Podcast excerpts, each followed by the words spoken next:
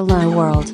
Replicant FM is a podcast by Kantaro and Omami, talking about various topics towards the universe and the future.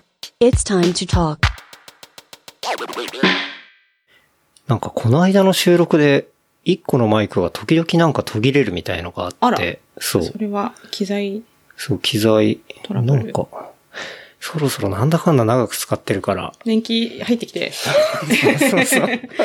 レプリカント FM の歴史とともにちょっと、機材もアップデートしないといけないかなと思思い始めてますけど、ね。機材。がそう。歴史を語る。そうなんだかんだちょこちょこアップデートはしてるんですけど。あれ、レプリカント時代は今、もうどのぐらいやってるんでしたっけ？2018年からやってますね。おー2018年の18年。1月末が、えっと、最初のエピソードなんで、はいはいはい。はいじゃあ、ちょうど、ちょうどでもないですね。私がまだ、2018年の6月にストラバに入社した。うん、うん。うんのでうん。そうそうそう。だから、まあ、ちょうどそのちょっと前ってあ感じ。でもまあそうですね。ほぼ同じぐらいの。ほぼ同じぐらいの感じですね。なんだ、同期じゃん。レプリカント FM と、こう、三島さん同期っていう、はいあの、ストラバ。ストラバの三島は同期です。半年ぐらい先輩ですけどね。あのああ、まあ、確かに。はい。先輩って呼びます。そこに同期があるのかって話ですけど。そうそうそう。まあね、ちょっと別のね、同期話も。同期話もね同期というか、同期うん同僚的な、ね。同僚ですねはい。まあ、そんな話もしていきますが。はい。じゃあ、大丈夫かな。始めていきますかね。はい。よろしくお願いします。お願いします。えー今日は5月の5日金曜日、子供の日という感じですが、時間はちょうど夕方の5時を回ったところですね。えー早速なんですが、ご紹介させていただきたいと思いますが、今回はストラバのシニアカントリーマネージャー、三島恵里さん。まあ、ストラバの日本代表ですね。三島さんをお招きしてお届けしたいと思います。どうぞよろしくお願いします。よろしくお願いします。よろしくお願いします。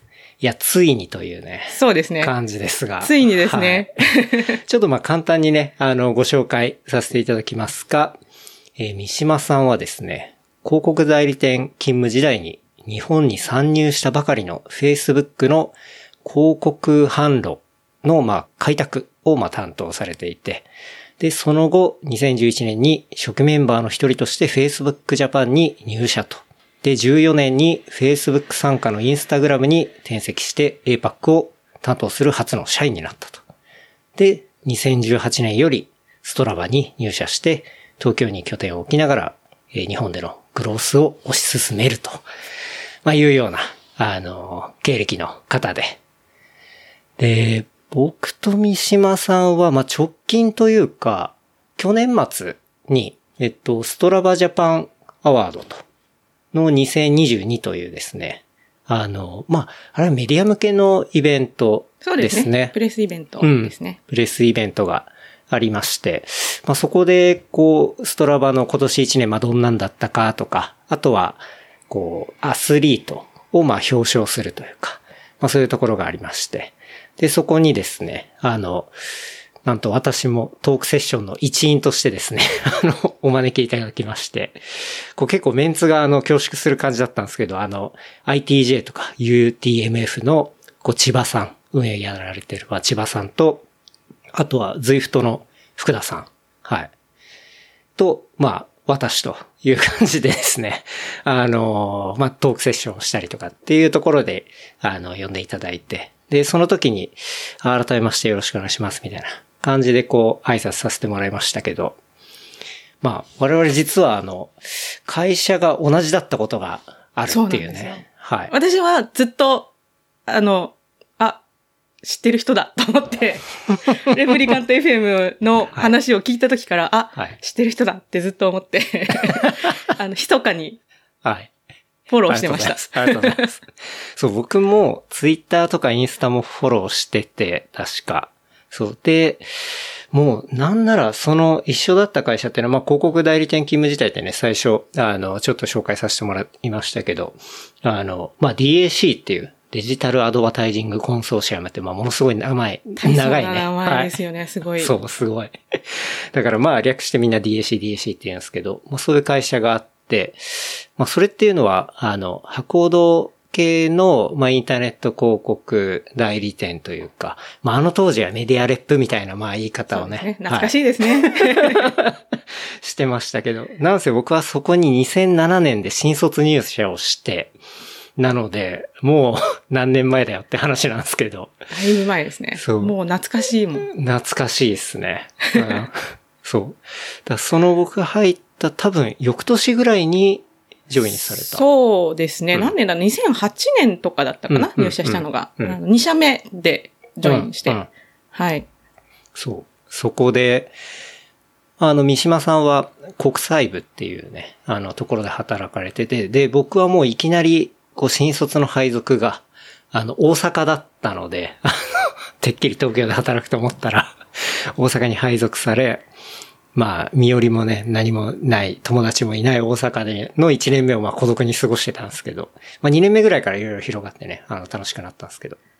それなんで、まあ三島さんは東京で基本働いていて、そうですね僕。は大阪なんで、そんなに仕事ではこう、がっつりね、どうこうっていうのは、なかったですね。うんなかったっすけどまで国際案件とかもあんまりあんまりそうですね、なかったですね。なかったですね。あれ、ケンタロウさんって、あれでしたっけ？メディアサイドと営業サイドと。営業サイドの営方でしたね。。じゃあまあ、そう国際案件があったら絡みがあったかもしそうれないってですね。だから、まあ、関西でも関西のその DAC というか、コードの i メディアですね。あ i メディアって今あんのかな？もうないか。わかんない。そう。全くわかんない。もう箱堂デジタルとかなってると思うんだよな。うんなんか、そう。だから、自分の会社というよりは、こう、まあ箱堂の中に行ってそう、で、こう、デジタル分野を、まあ、なんていうんですかね、プランニングだったりだとか、まあ営業をかけたりだとか、っていうような人材として僕は、そうですね、大阪で仕事をしていましたね。うん。まあ、懐かしいですけ懐かしい。なんどね。か去年のイベントでお会いした時も、はい。多分、初めましてじゃないけど、初めましてっていう感じのご挨拶をさせていただいたとそうっすね思います。はい。ですね。なんとなく、はい。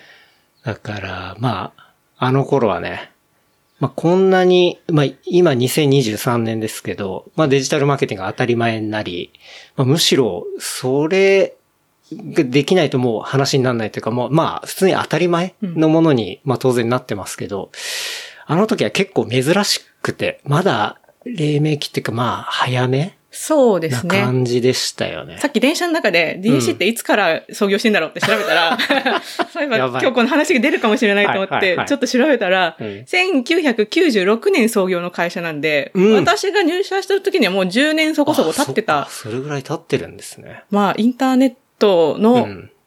初期ぐらいからはいあったような会社ではあるけど、うんうん。多分広告の分野に関しては、かなりまだ、あれですよね、その、まだパイオニアがみんなこう耕してるみたいなカオ。スでしたよ、マジで。本当に。で、あの、何も整備されてない思い出してて、、当時多分一番こう、何？あの、一番こう、有料なこう、広告のはい。プロパティっていうのが、多分ヤフーのトップの、あのそうです、よ。リッチアドみたいな、あの、はい。横からなんかいろいろ出てきて、で、オーバーレイがなんかいろいろ出てきて、動画が流れてと、合わさってね。ブラパネ、ブラパネ、ブラパネ買い切りって。買い切り。そうそう。あの時代ですよね。もう今、リッチアドとかやってるところ、まあ、動画配信はあっても、はい。リッチアドみたいな、あんななんかこう、なんでしょうね。あの、だから、その派、手なのってポないですよね。ーいわゆる、だから、ポータルサイトってものが、まだこう、機能してた時代だったそうそうそうそうそうので、まあみん、みんなやっぱそこのトップに行きますと。ポータルサイトって、まあ今でこそまあヤフーがかろうじてね、まあ残ってたりしますけど、うんヤフーがあって、MSN があったりとだか。あとは、インフォシークとかもう今ギリギリだけど名前が出てくる。まあでもそういうところにみんななんだかんだトップ行くと。で、そうすると、こうインパクトがあるような、そうそう。こう、面をジャックできるみたいな。なんかああいうのがね、こう、メニューとしてはまだあった時代だったり。とか。当時あの、真新しいあの、第三者配信みたいな技術を使って、第三者配信ね。はい。インサイト取って、みたいなそうで。すね。確かに。第三者配信っていうのはまあ、いわゆるそのメディアが直接こう貼るものではなくて、まあ一個ね、はいあの配信のサービスをかませて、えっと、いろんなサイトにこう出していくような、まあそういうようなね、まあシステムだったり昔は。それが、今は当たり前。今は当たり前。だけど、当時は第三者配信を説明しないと、広告買ってもらえないみたいな。そうそうそうそう。いや、本当にそうなんですよね。あの、そう、特に、まあ、東京と大阪が差があったかどうかはちょっとわかんないですけど、結構あの当時ってクレデンシャルみたいな感じで、こう、なんていうんだろう、デジタル広告を、要はテレビの CM だったら、ああ、テレビ CM ねっていうふうにもうどんな人でもわかりますけど、そのデジタルのじゃあここにどういうアドが出て、じゃあどういうターゲティングでとか、どういう方式で出るんですっていうのを、まあ、言っても普通に売れないわけですよ。なんで、まず、インターネットの人口はこれぐらいいて、みたいなとこから あの、お客さんに説明して、んで、なるほど。じゃあ、それの中でこういうサイトが強くて、みたいな。で、その中でこういうメニューがあってっていう風に、こう、順を追って説明しないと売れないっていうね。そう。あの、まあ、すんげえ大変な時代。そう。なかなかね、1.0な時代だったのはすごく印象に残ってますね。そうっすよね。本当に。で、まあ、次々、まあ、技術の進歩とともに、こう、新しいメニューだったり、新しい媒体だったり、っていうところも出てくるしね。まあ、そこをキャッチアップしながら、こう、なんて言うんだろうな。まあ、日々、まあね、提案したりとか、こう、うまく、クライアントのね、ためになるように、こう、動いていかなきゃいけないっていうところで。そうで、そう、だからそれに対応するのに、会社も結構常にゴリゴリ変わっていかないと、そう。っていうのもあったし。多分だから創業した96年で、私たちが入ったのがまあね、十何年とか経って、うんうん。で、その間も多分すごい、ま、なんていうの、目まぐるしい変化がこうあって、はいはい。我々がいた時も、もうかなりのね、うん。最初はもう多分リッチャードとか、そのブラパネとかはい。やってた時代が、うん。多分私が多分3年ちょっといたのかな、DAC には。うんうん。の、もう終わりの方は、うん。もうソーシャルメディアの時代がこう、ドーンと入ってきて、うんうん。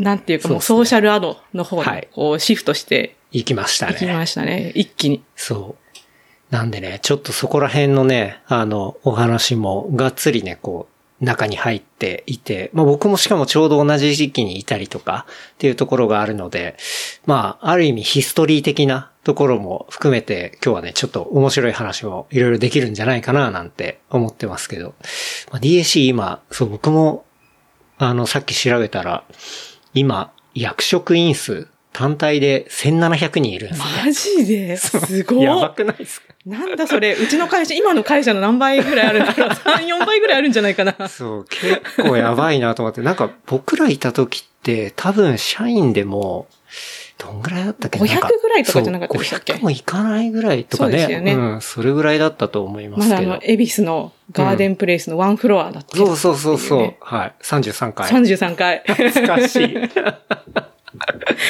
そうですね。うん。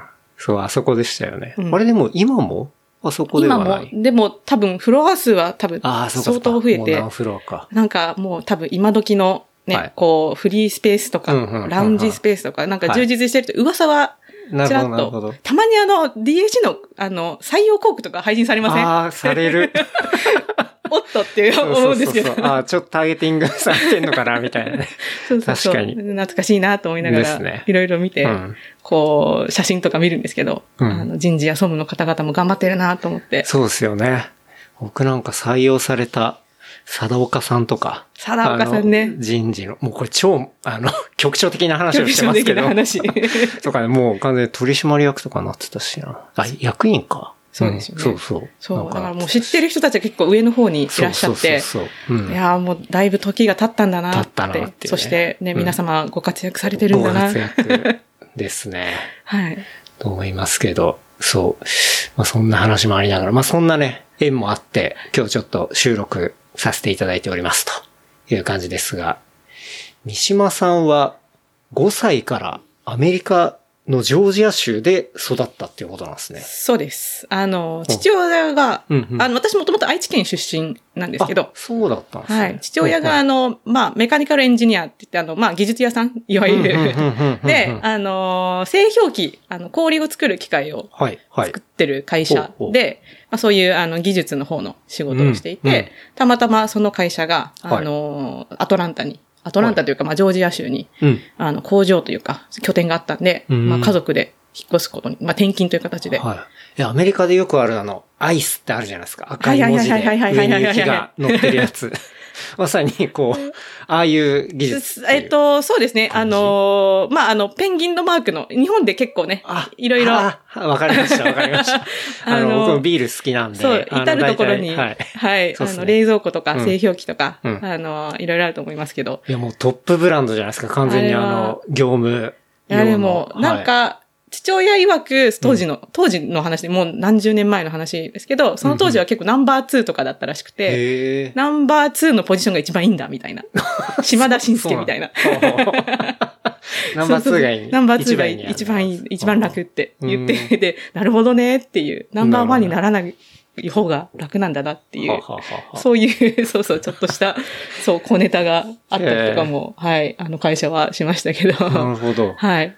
じゃあ、それで、そうか、アメリカの拠点とはして。い。い家族で引っ越して、うんうんで、最初はね、3年とか、よく多分、転勤族あるあるなのかも。うんうん。うちの今兄が今タイに転勤していて、はあ、はあはあ、もう多分それも結構このパターンなんですけど、はい最初なんか3年で行けみたいに言われて、うんうん。でそれが5年にになって、あそれがどんどん7年になって、伸びてどんどん伸びて、はい結局私は13年ぐらいいて、うんで、日本に大学で帰ってきたんですけど、親はまだアメリカに2、3年ぐらい後残って。結局、そうですね。あの、親は15年ぐらいトータルでいたような気がします。はい。なるほどね。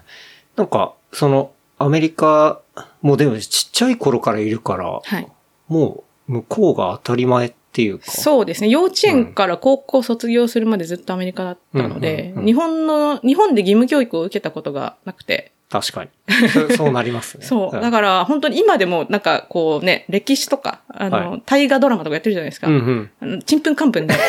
なんか、一つのドラマとしてこう入ってくるかなるほどねはいはいはら、い逆に楽しかったりするんですけどあ。その、特に、確かに義務教育でやる部分は、そうですよね。日本の会社、あ、会社じゃない。学校だったらね、やりますけどね。そう。うん。なる多分皆さんが、こうね、なんか、信長とかそういううんうんうんうん歴史のね、あの、じ情報を得てるとき、私はもうジョージアヒストリーについて。あ、じゃああのジョージアの歴史はめっちゃ詳しい。そうそうそう。あの、うんなんて言うんですか、コットンプランテーションって言って、あの、うんうんわ、わ、綿を作る。はいはいはいはい。なるほど。そうそうそうそううん文文化があったりみたいな、はいそういう結構面白い、こうね、うんあの、北バーサス南みたいな、はいはいあの、そういうバトルがあったりとかっていうのを学んで、コットンプランテーションがそうですね。もうまさにこう、アメリカのね、いろんなそういう歴史のそうそうそうそうそう、はいそうなんですよ。学んでと。学んで。おう えで、向こうの生活はどうだったんですか？なんか戻りたかったのか、あんまもうそのまんまいたかったのかああ、でも、なんか、そうですね、面白くて、えっ、と、帰ってくるっていうか、あの、高校卒業した時は、もう自分の全てがそこにあったので、はい。日本で一人で単身で帰ってくるっていうのはちょっとありえないと思いながら、うん。まあ、ほ半ば強制送還みたいな感じではあるんですけど。あの、まあ、ビザが切れるっていうね、結構単純な理由で、あの、スチューデントビザに切り替えるのも結構大変だったりとか、当時はして、うん。で、まあ、親がもうね、あと任期が確実にもうこの、あと2、3年で切れるっていうことが分かってたっていう感じだったんで、まあだったら先に帰って、まあ、兄がいるんですけど、うん。兄はもう先に返していて、はいはい。で、もう、あのーまあ、兄もね、結構り、あの、不、不本意だったと思うんですけど、は 帰ってきて、はい。帰って、で、まあ、妹がね、あの、うん。自由奔放にするわけにはいかないっつって、うん。あの、妹もこう、送り返されて、なるほど。で、しかも、あの、地元の愛知じゃなくて、東京に放り込まれたんで、大学行くために、そうなんですよ。だからもう完全に電車の乗り方もわかんないみたいな状態で、あ、だってもう、その帰ってくる時点では、もうほぼアメリカ人ですもんね。そうですね。ねもう、あの、ジョージア州は、うん15で仮免が取れて、16で、自分で車で高校で通うんですよ。うんうん。で、駐車場もこう、バーッと、すごいでかくて。はい。はいで、あの、面白くて、シニア12年生だから高校3年生うんうん。になれば、あの、学校に近い側の、あの、うんシニアパーキングって言って、あのあ、上級生は。上級生パーはいキングエリアっていうのがあって、はいそこに止められるみたいな、へーそういう感じの文化がもうあって、こう車でこう移動してた。止めるとこでもちょっとランクがあるというか年次があるというか。なかなかアメリカにしてはそんな縦社会なんだと思いながら。結構縦社会感あります、ね。そうそうそうそう、んんで、帰ってきて、電車、もうだから、当時あの、大学の受験を受けるために、うん。あの、よよ、よ、代々木ゼミナールはい。の、よゼミの、そうんの、帰国市場コースみたいな、ほうほうほ特別な、こう、小論文とかの書き方を、うんとか、なんかこう、結構その、あの、帰国コース枠は、多分、試験もすごい特殊なんですよね。う。はいはい。多分。うんあの、まあ、皆さんがね、センター試験でやるみたいなのはなくて、まあ、アメリカ版のセンター試験みたいな、SAT とか、ACT っていうテストがあるんですけど、それのとか、 TOEFL とか、 TOEIC とか、うん。ああいうテストと、あとは、その、面接と、うん。多分、なんかこう、ちょっとね、質問、あの、テストみたいなのが、うん。論文とかあって、それ、その対策コースみたいなのが詰め込まれてるのが帰国子女コースみたいな。はいはいはい。で、代々木ゼミナールはそれがあって、うんそこに行くために、あの、当時住んでた登戸から、はい代々木まで、千駄ヶ谷までうん。の行き方がわかんないから、うん。ノートに、はあの、ここの電車からここに乗り換えてみたいな、ここで何駅みたいなの。を、はい。今で言うところね、Google マップみたいなのをそのまま紙に書いて、あ、そっか。その時はまだ iPhone もないですもんね。うん。ガラケーも持ってなかったかな。ちょうど、あ、でも大学に入って、あれか、あの、初めて買ったのが J フォン。J フォン。はい。シャメールの時代ね。シャメールの時代藤原紀香で。そう。は豆像が可愛かったみたいい。な。ま、豆ぞって何でしたっけ？豆像は確か、あれどこもだっけ？なんか、あのあ、なんか、あ、ちっちゃいちっちゃい、キャラクター。そうそうそうそうそうはいそう、っていう、そういう時代で。うんうんで、だからもう紙に書いて、はいあの、登戸から登戸から、仙台に通って、はいみたいな。なるほど。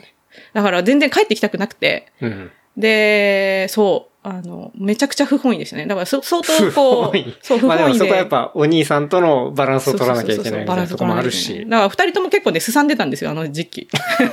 多分え、。それは、あの、登戸で同じこう、意見やかなんかにまあ、お兄さんと住んでたえっとみたいな。ね、アパートを兄が借りてたところに私がそのままこう、ああ、入って入って、みたいな。で、多分半年ぐらい一緒に住んで、で、兄の方が出てくって言って、うんあ一人暮らしするっつって、多分、なんか、学校か仕事かよくわかんないけど、バイトか、うんうんあの、関関係で出てってうんうん、みたいな感じなんで、まあそこから私ずっと一人です。ああ そうか。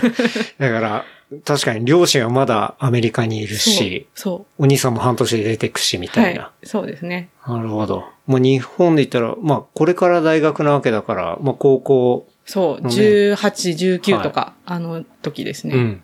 ぐらいでいきなり、ほぼ異国の、ね、逆に異国の地な逆に異ないですか。国で、全くなんか文化がわからず、うんみたいなな感なじ。かなかタフなスタートっつうか。割と、そそうですね。うんうんあのー、ストロングス、ストロングスタイルを貫かないは。確かに。なるほどね。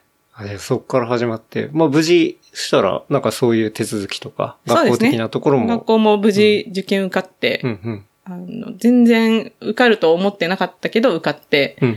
あの、晴れて、そうですね。うん大学通うことができはあはあて。でもやっぱりね、あれ、あれ、すさんでたんですよ。荒れてたっていうか、すさんでた。すさんでた。そう、あど。の、どういう感じですさんでたんですか？いや、もうなんか、友達もみんなね、はい。アメリカにいるし、いや、まあそうっすよね。そう。で、なんんか、その、なんでしょうね。人のか雰囲気も、うん。こう、何が面白くて、何がこう、ね、あの、盛り上がってみたいな、そね。その話のツボもうん。全然違うから、うんうん日本人攻略難しいみたいな。ある程度コンテクストがないとそ難しいし。しかも、日本の場合って特にハイコンテクストな感じじゃないですか。なんかね、アメリカだったらいろんな人種の人がいたりするから、まあ、ある程度ね、こう、そこら辺の部分ってちょっと薄くなるかもしれないですけど、特に、アメリカは割と人と接するの完全にチル、チルなんですよ。うんうん。もうなんか、いるだけで結構ヘラヘラしてるだけで、割とその、そこに入れるみたいな感じうんだったような記憶があるんですけど、うん。まあ今となってはちょっと懐かしいですが、うん。あの、日本は割と頑張って入んないとみたいな意識が当時はあったような。気がします。みんなと合わせないとみたいな。でも全然合わねえみたいな。まあそりゃそうっすよね。はいいきなりは、そむずいっすもんね。う。だからまあね、あの、それなりにね、大学でも友達はできましたけど、うん。やっぱり心のどこかではこう、うんアメリカ帰りてーっていうずっと思ってた、ね 自分もいて、なんだろう、自分の芯の部分からあんまりこう共感できなかったりとか、そうそうそうですね。笑えなかったりみたいな。そう。だから今、ちょっと後悔をして、するとしたら、うんその、あまりにも進んでたから、はいあの、大学のそのサークル活動みたいな、はいはいとか、部活動とか、うん全くしなくて、ずっとバイトばっかりして。お小遣い稼ぎに。はい。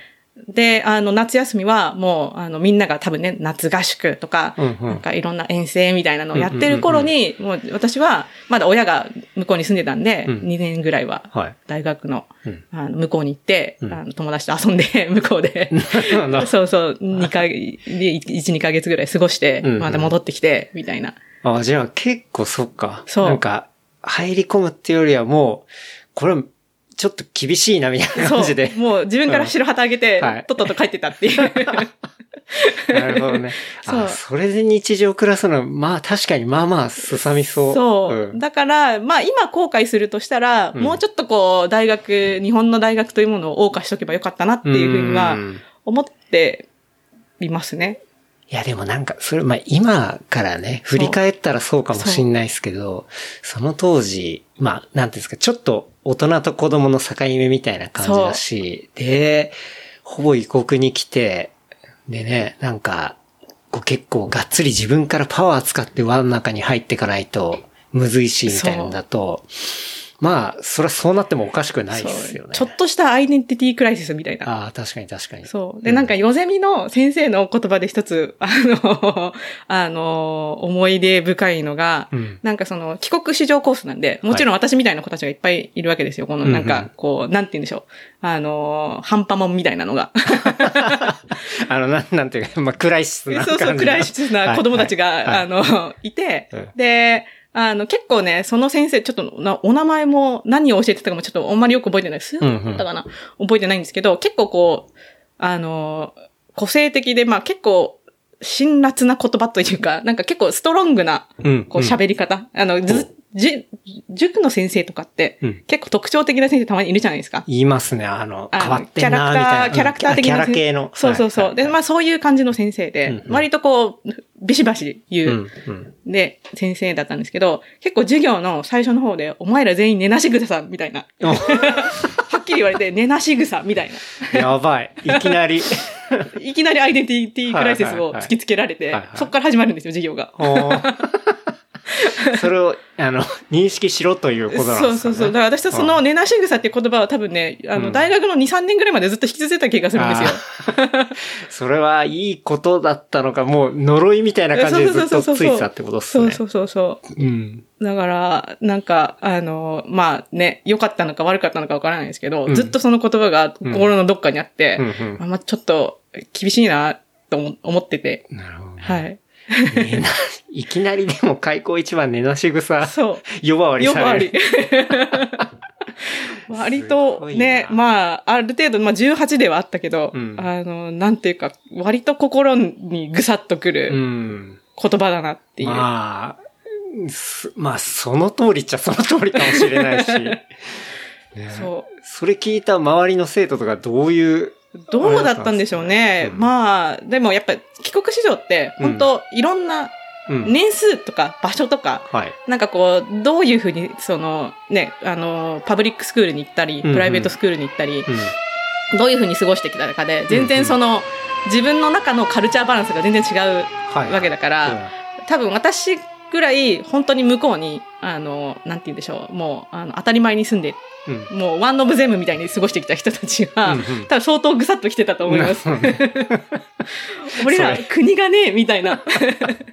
それ先生の意図は何だったんだろううん今となってわかんないんですけど、わかんないですねうん、でもなんか、そうですね。あの、まあ、結構ね、やっぱ帰国子女の皆さん、あの、まあ、いろんな人いますけど、結構じゃじゃ馬さんもいっぱいいるんで、はいはいはい。あの、多分ね、こう、いろいろと、うんあの、立場をね、こう、知らしめるために。なるほど。はい。まあ、じゃあ多少ぐさっときても、まあそれを認識させることがそう、いい風に働くと多分思っていったんでしょうね。そう。まあ、あの、雑草も踏めば強い強くなる強くなる。どっかに根を張るかもしれないし。かもしれないみたいな。そういう愛があったらよかったけど、うんよく、いいと、いいなとは思いまますあでもけどね。だいぶ三島さん的には結構引きずったって話ですね。そうなるほどね。確かに、そっかそっか。それでまあ、日本の大学は過ごしていき、まあ夏はアメリカに帰り、だ帰るって感覚ですよね。あ、そうそうそう。だから向こうは、んあの、夏やと何すんのって言って、アメリカ帰るっつって、うんうんうんそのさっさと帰っちゃうみたいな。そう、帰るっていう言葉が私の、あの時はまだ。うん。まあ根が向こうにあるわけですから、ね。そうそうそううんうんで、最近、去年かうん、たまたま、あの、出張でアトランタに行ったんですよ。おうまあその時は行くでした。ああ、じゃあ、変わったんですね。変わったさすがにこ もう何十う、年と経って、経つと、時間が経つと。はいうんそう、なるほどね行くっていう感うんう覚ん。でい行きました。ああ、なるほど。じゃあまあ、それで大学生活をまあ過ごしていき、うんまあ、無事卒業みたいなはい。はい。感じになったんですね。そうですね。無事卒業ですね。はいで、まあね、当時もっと謳歌しておけばよかったとは思って。うん、うん、うん。まあなんか今、なん、なんか、コロナはで、みんなこう大学生の子たちとか、うんここ数年はね、うん。あの、あんまりはっちゃけることができなさそうはい。だったじゃないですか。確かに。うん、で、ね、ゴールデンウィークに入って、なんかこう、戻ってきてる感じが、そう、ようや。くしますね。なんか喜ばしいですよね。うん。なんか、やっと結構普通になったなっていう。そう。で、なんか、今日電車乗ってて、はいそういうこう若い子たち、うんうんまあ大学生らしき若い子たち、かなりこう、わちゃわちゃ、うんうん楽しそうにやってて、なんかいい光景だなと思って。あそれは自分になかったな、みたいそう、な。自分いなかったけど、でもなんか、ね、20代に入ったらさすがにもう、すさみはその頃までには消えてたから、うんうんうんあの、ある程度こう、日本のカルチャーの中で、うんうんこう、サバイバルする術を身につけて、はい。一人で生きてたんですけど、なんか、やっぱり、遊ぶことって大事だなって、うん。ね、確かに確かに。今あの若い子たち何して遊んでんのかなってうん。思いながら、なんか遊びが帰ってきてよかったなってすごい。それは思いますね。うん。だコロナのタイミングバチバチ当たって、なんか、あんまり大学の時記憶ないみたいな感じのことがちょっとかわいそうですけどね、マジそうで。大学とか20代とかね。ね。うん。で私たちがだから多分ね、20代とかの時って、まだそのね、クラブとかはい。シーンとかはい。すごく盛り上がってて、今はあれでしたっけ？なんか2時以降は踊っちゃいけないとかでしたっけ？なんだっけ？なんか法令が昔通りましたよね。はいはい。あの、風営法のやつ。そうそうそうそうそうそうそう、ん。で、いろんなクラブがなくなっちゃうんったじゃないですか、うん当時の。あ、ありましたね。あったあった。踊っちゃダメ問題踊っちゃダメ問題とかがあったりとかして、なんか、今の子たち何してるんだろうなってうん。思いながら、ちゃんとこう、はっちゃける、うん。アウトプットするうん。場所がちゃんとあるといいなっていう、確かに。すごい、こんなこと言うともうなんか、老人みたいな 気持ちですけど、そうですね。うん結構僕最近、なんかちょっと脱線しますけど、YouTube チャンネルで面白いのが、イラチャンネルってはいうまあチャンネルがあって、知知ってます？いや、聞いたことだけは、はい。なんかあの、現役兄弟生がやってうるん YouTube のチャンネルなんですけど、はい。なんかすごい、もう、なんだろうな、若くて若そうで楽しそうで、いいなと思って見てますけどね。で、しかもなんか、結構やっぱ賢いんで、なんて言うんだろうな、コンテンツも面白いっていうんで、そう、そういう若い子のやつは見たりしてますけどね。うん。そう。そう。だ大学生がね、楽しめるといいなって思いますけどね。だから、そういう集団を見るたびに、うんみんな楽しむんだぞとかって心の中で思いながら、今を謳歌するんだぞっていう、そうなんか、あの、悟りを開きながら、悟りを開き 心の中で、はい、見守ってます。うん。で、こう、まあ、卒業するわけじゃないですか。はい。まあ、日本にいるとやっぱ就活ってものがね、そうね。来ますよね。あれは辛かったね。辛か、辛かったっすか？もう多分一番氷河期の、私たちの時代の氷河期の一番ピークだった年です。だから、5、60エントリーシート出して、はいエントリーシートさえ通るのも2社ぐらいとか。そんな時代。僕は2007年入社なんですけど、はい、2007年の、えっ、ー、と、タイミングって、その就職氷河期がポッといきなりなくなったタイミングで、そう。だからあの、多分、クリリンとかわかると思うんですけど、クリリンとか僕の年代って、就活めっちゃ余裕だったんですよ、本当に。うわー、出た しかも、そこの、本当ね、でも、1、2年ぐらいスポットでたまたま楽になったタイミング、またちょっと厳しくなるんですけど、僕らの後から。はいはい。なんか、何のタイミングだったか忘れちゃったけど、そう。たまたまあれで、なんか別に、こう、先輩とかがすっげえ大変って言ってんのなんか、あんま別に大変じゃなくね？みたいな。なんか、僕、まあ理系だったんで、そう、研究室の中でも、あ、どこ通ったんだ？あ、どこも通ったんだ？どうする？どっち行く？みたいな話とか結構みんなでしてたんで、そうそう。はいはい、ただ、確かに、その、多分2003年ぐらいとかですか？そう、私が2003年で卒業です。はい。うんうん、あの、まあ、新卒。あ、それは。2004年から新卒っていうタイミングで、もう多分、その、バキバキに。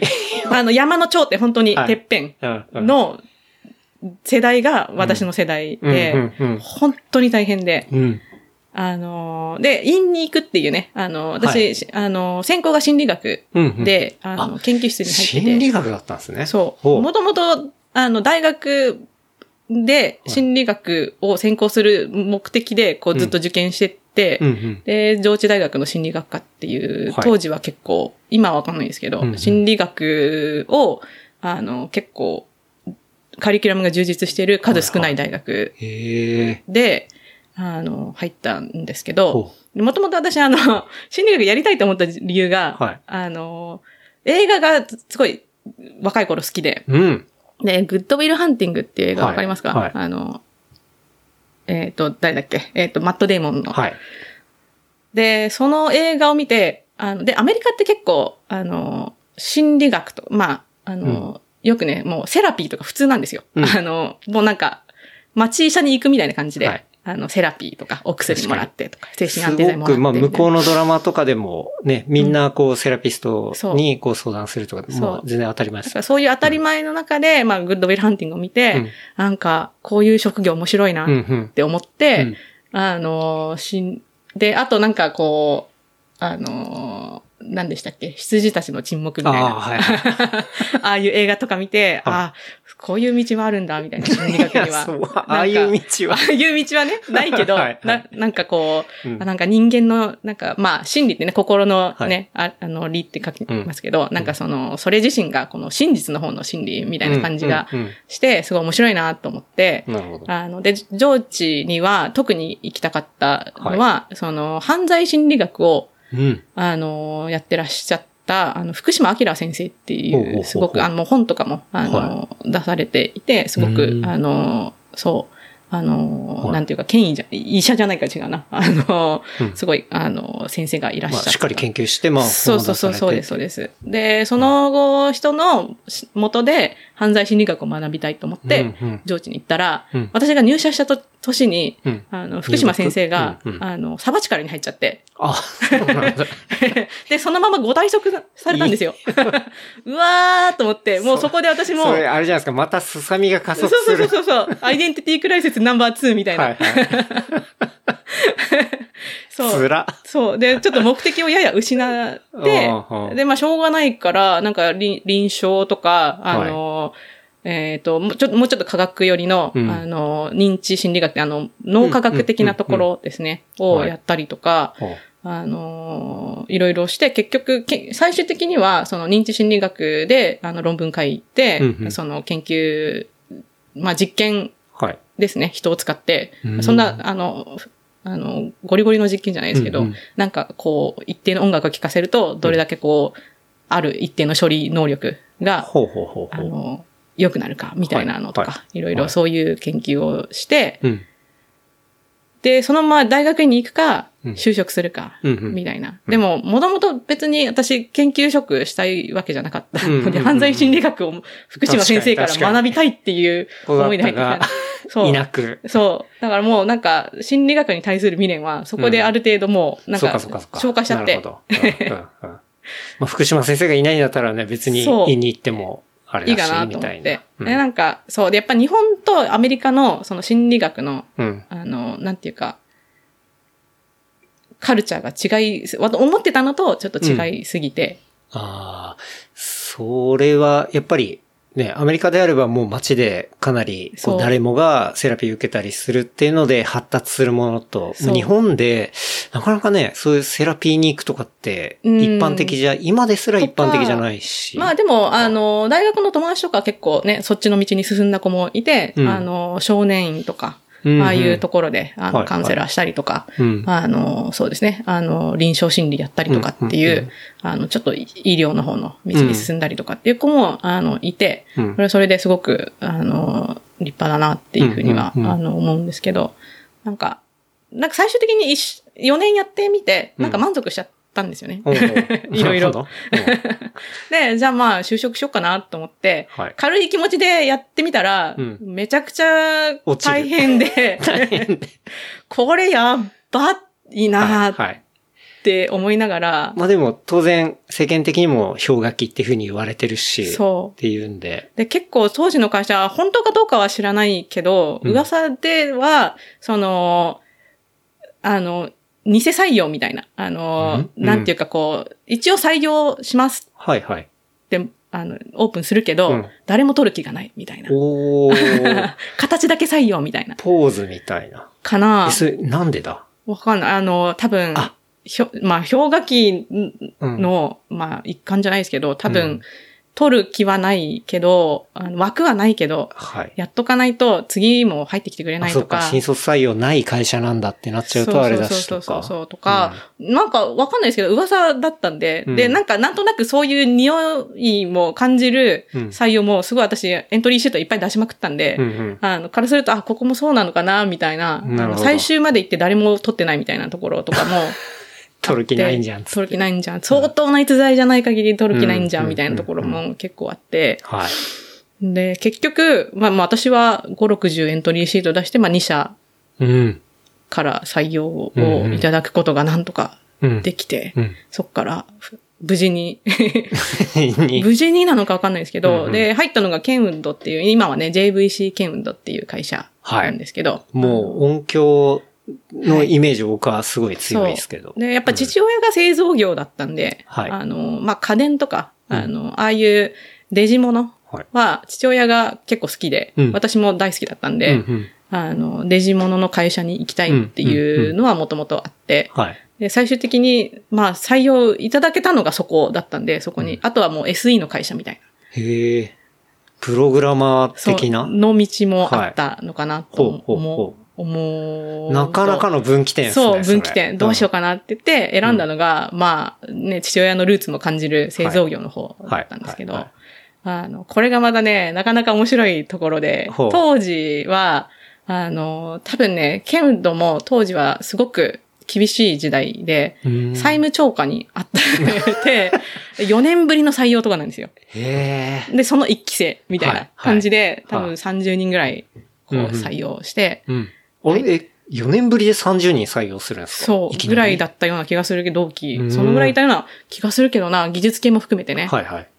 そうそうそう。もうちょっと少なかったかな。うん。うんでもそのぐらいいたような気がする。うんうん。で、そう。県ど、ははい北八王子？北八王子にあるんだ。そう。八王子から、あの、もう、私が入社するちょっと前までディーゼルだったっていう、あの、八高線っていうね、あの、単線の、今でも単線なんじゃないかな、八高線わかんないけど、うん。単線の、八高線そう、は八王子高崎はいはいを。つなぐ八高線っていうそういう路線があるん路ですね。線があって、それに。に乗って、うん。そこから一駅、は八王子からあの行って。で、もともと工場だった場所にオフィスを無理やり作った感じなんでほう、あの、私たちのその営業と言われる部隊が、うんうん。あの、まあ、営業で採用されたんですよね。う。入ってた場所はうん、もともと多分生産ラインとかがうん。結構がっつりあったような跡地みたいなところにみんな机並べてやってたんで、あの、で、工場って、あのーネジとかがうん。あの、落ちる、いっぱい落ちるじゃないですか、部品とか。で、それがちゃんと真ん中に行くように、うんちょっと床が斜めってるんですよ。はいはい。だから、デスクとかも置くと当然斜め、なんかペン、鉛筆とかコロコロ転がるような、へーだからみんなあの、カタログとかをこう、はい机の下に入れて、で、水平取って水平、水平取ってみたいな。そういうような感じの。環境。それ、もう想像ですけど、めちゃくちゃ天井高そうですけど、なあんかあ、。天井高いですね。ねめちゃくちゃ高い暖し。房とか冷房とか全然効かなそう。んあの、2階に、あのー、階段のないドアがあったりとか、なあの、外、あの、開けたら外から転落するみたいな、はいはい外に転落するみたいな、そんなドアがあったりとか、はい。なかなか、あの、パンチ効きすぎパンチですね。効いてる。はい。で、まあ、営業っていう、私もともと広報がやりたくて、うん、うん、うん。ケンウドに入ったの。製造業で広報をやりたいと思って入ったんですけど、はい当然ながら、英語ができると、うんあの選択肢として与えられるのは海外営業まあまあ、という、そりゃそうですよね。絶対その枠になりますもんね。そう、もう確実にその枠なんですよ。うん、うん。で、あまあ営業って言っても、そんなにその、あの、まあ海外営業なんで、はいやることっていうのは海外反社の、うん。まあ、あの、サポートっていうか、んなるほど。うんなんで、その、生産、販売、在庫はい。の管理うんうん、で、あの、まあ、あの、性犯罪っていう、うん。そう、あの、で、それちょっと響きがまずいから、はい。みんなあの、英語の頭文字取って PSI って呼んでるんですけど、はいはいはいはい。PSI の管理っていうところで、その、で、私はあの、北米と南米、中、中、北米と南米の担当だったんで、はい。で、あの、各担当が、うん。各地域の担当が集まって、この生産ラインで、うん。あの、あの、いくつ、いつまでに何台作るかみたいなのを争うわけですよ。で、アメリカはもう、あの、何ですか、あの、稼ぎ頭なんで、はい。あの、必ず優先的にいろいろ、あの、生産をぶち込めるんで、うんうんあの、ラインも限られてて、うんあの、で、当時、あの、部品とかも、うん。もうやっぱりね、某、あの、ね、S 社さんとか、某なんちゃらさん、あの、P 社さんとかはいはい。が圧倒的に強いんで、なるほど。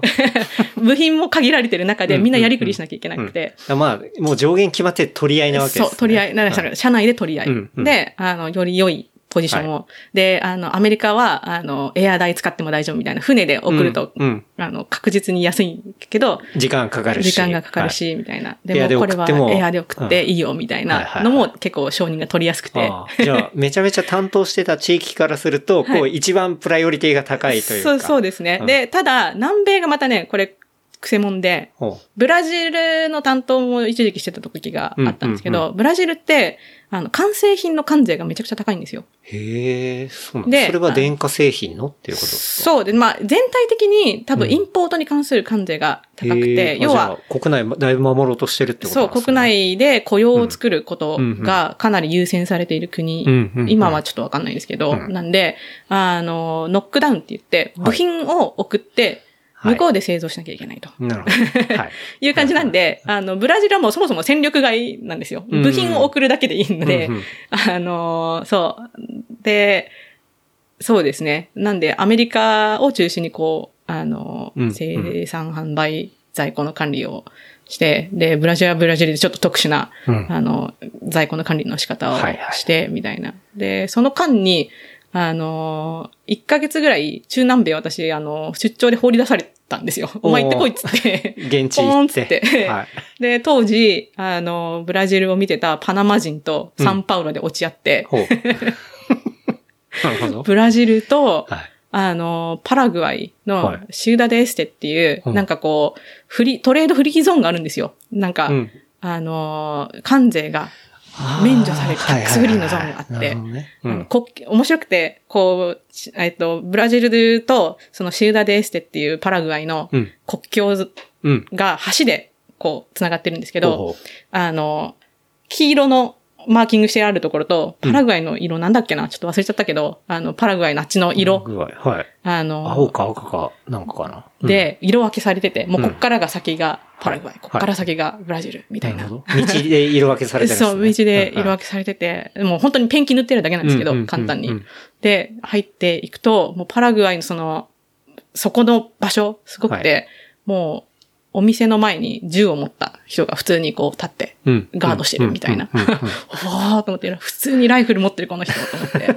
まあそんな感じまあ、の、国境警備隊がいるわ今日けですね。警備隊なのか、何警備隊なのかわからないんですけど、あの、合法であってほしいなと思いながら、はい。で、なんか、で、面白くて、あの、普通の、あの、なんかスーパーカブみたいなバイクに、はい。ありえないほどの荷物を積んで、うん。あの、うん。国境を行き来している、うん。あの、なんていうか、そっか鳥そっか。取引屋さんが取引屋さんがいるわけ。だからそこだと、その、税金がかかんないから、はい。じゃあそっちのかかんない方からいっぱい入れるってことっすね。そう、どういう仕組みなのかっていうのはちょっとあんまり覚えてないんですけど、今は。なんかやっぱりこう、管理局みたいなのがその橋の真ん中にこうポンってあって、うん。そこでこう、通行証みたいなのを確認して、うんうんみたいな、うんあの、ゲートはあったんですけど、はいはい。なんかそういうすごく面白いところに行くことができたり。いやー、それいろんなものが入ってそうっすね。マジで。そうそうそう。すごそうだなうん。なるほど、なるほど。そう。で、まあそういう、あのーただ、やっぱりケンウッドの仕事、でやった仕事って、うんもう本当に、あのーカレンダーがめっちゃ決まってて、はい。もう月初にこれをやって、うんうん。あの、月末に営業締めし、まあね、あの、うん。会計締めしてみたいな、はい。そういうもう本当に、あの、決まったカレンダーで、毎日毎日動、毎月毎月動いていくみたいな、はいはいあんまりこう抑揚のないうん。仕事、うんうん。まあ当時はそう感じ。たので、うん。そうで、やっぱり、あの、候補をやりたかったのにな、みたいな心残りもちょっとあって、なるほどね。んそう。で、あの、生産管理で、まあ出張とかあるけど、あるけどまあ生産管理とかなんかそっちの方じゃねえんだけどな、みたいな。そう、もうちょっっとこう、なんだろう、エキサイティングというか、うんうんあの、と。いやでも十分その国境沿いにいるとかもエキサイティングですけどね。まあ、そうですね。そっちのエキサイティングじゃなくくてみたいな。そうそう、そっちのエキサイティングじゃなくて、その、なんでしょうね。その、なん、なんだろう、自分のこう、キャリアを、うんうんもうちょっとこうん。うん。う、ね、あの、充実させたいはい、はい。と思って、やっぱやりたいことうん。も、ちょっと違うしなと思ったんで、あの、その月に入ったのがうん DAC。なん、なんでか知らないんですけど、うん。広報をやりたいと思ってた割には広告代理店に入っちゃって。確かに。広報、でも、結構いきなりメーカーの広報ってむずいっすよね。でもね、同期の子がうん。広報に入っああ、そうなんですね。てて、うんそう。で、なんか、その子の仕事をちょっと羨ましげにこう、はい。見てた感じではあったんで、確かに、まあ、広報の仕事と広告代理店、まあ、ちょっとまた違いますからね。そう。うん。でもなんとなく自分の中では、その第一歩だと思って、はい。その、もう、八王子から恵比寿に来ること自体が、私の中では、もうなんか、都に来たぜ、みたいな。なるほど。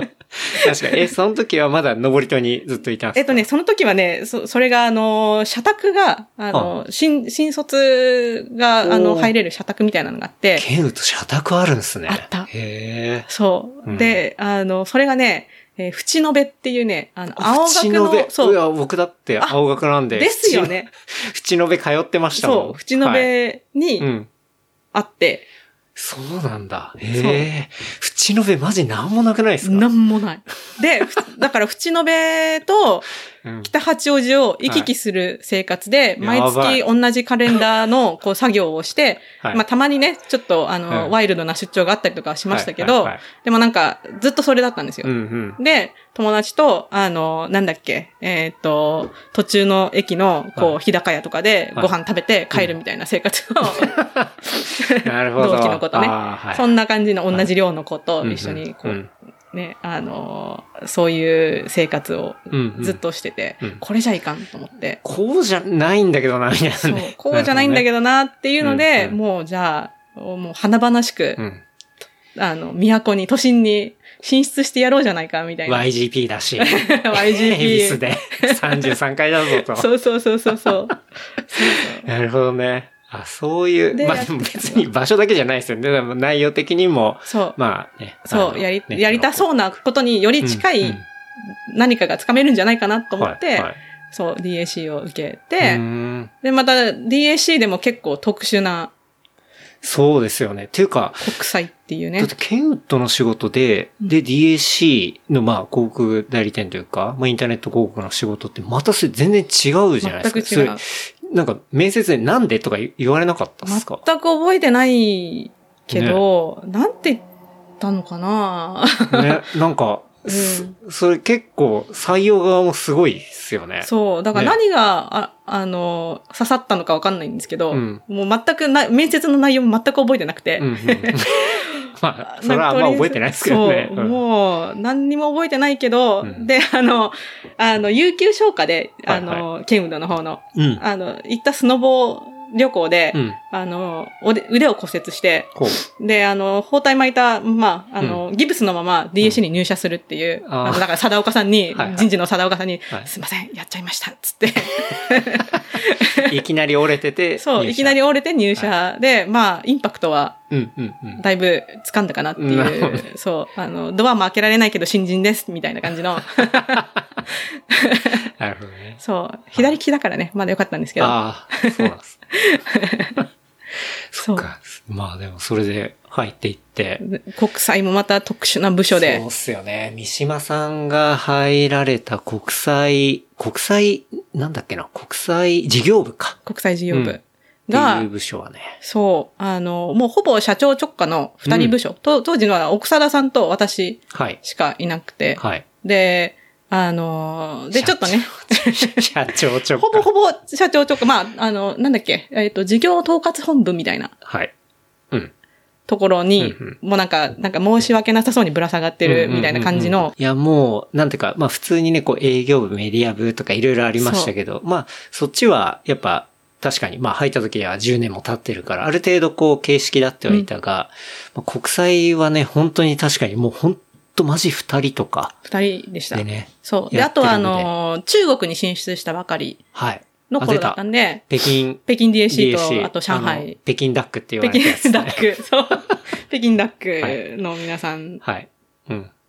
が、やっとこうね、事業を少しずつ軌道に乗せ始めた頃。だけど、まあ東京では二人だけ。はいで、まあ社長いわゆる直下でそう、社長。ちなみに社長直下って今ね、社長、矢島さんですよね、その時の。矢島さんでした。社長。まあ、今で、今言ったらもう、箱戸 DY メディアパ大ートナーズ変の社長お偉い方はい。ですよね。ど偉い方なので、はい。はい。っていう感じですね。大変恐縮ではありますが。もごもごみたいな感じもごもごみたいなな。そうそうそうそう、で、その当時、だからまあ、そうですね。で、普通って、あの、ケンタロウさんね、営業になんで、クライアントサイドについて、まあ、え広告枠を売る。で、はいメディア側って、その、あの、媒体者さんからはい広告枠を取りまとめて、あの、そうですね売れるふようにパッケージ化するみたいな、うんうんそういう、こう、大きく分けて二つの部門そうですね。まあ、営業の。方はクライアントを向いている。はいで、メディア部の方は媒体者を向いているっていう。まあ、大きく、簡単に言うとまあそういう。そういう感じですよね。で、国際は、インバウンドとアウトバウンドの国交両方やっていたんで、うんうん。だから、あの、海外のクライアントに対して、はい。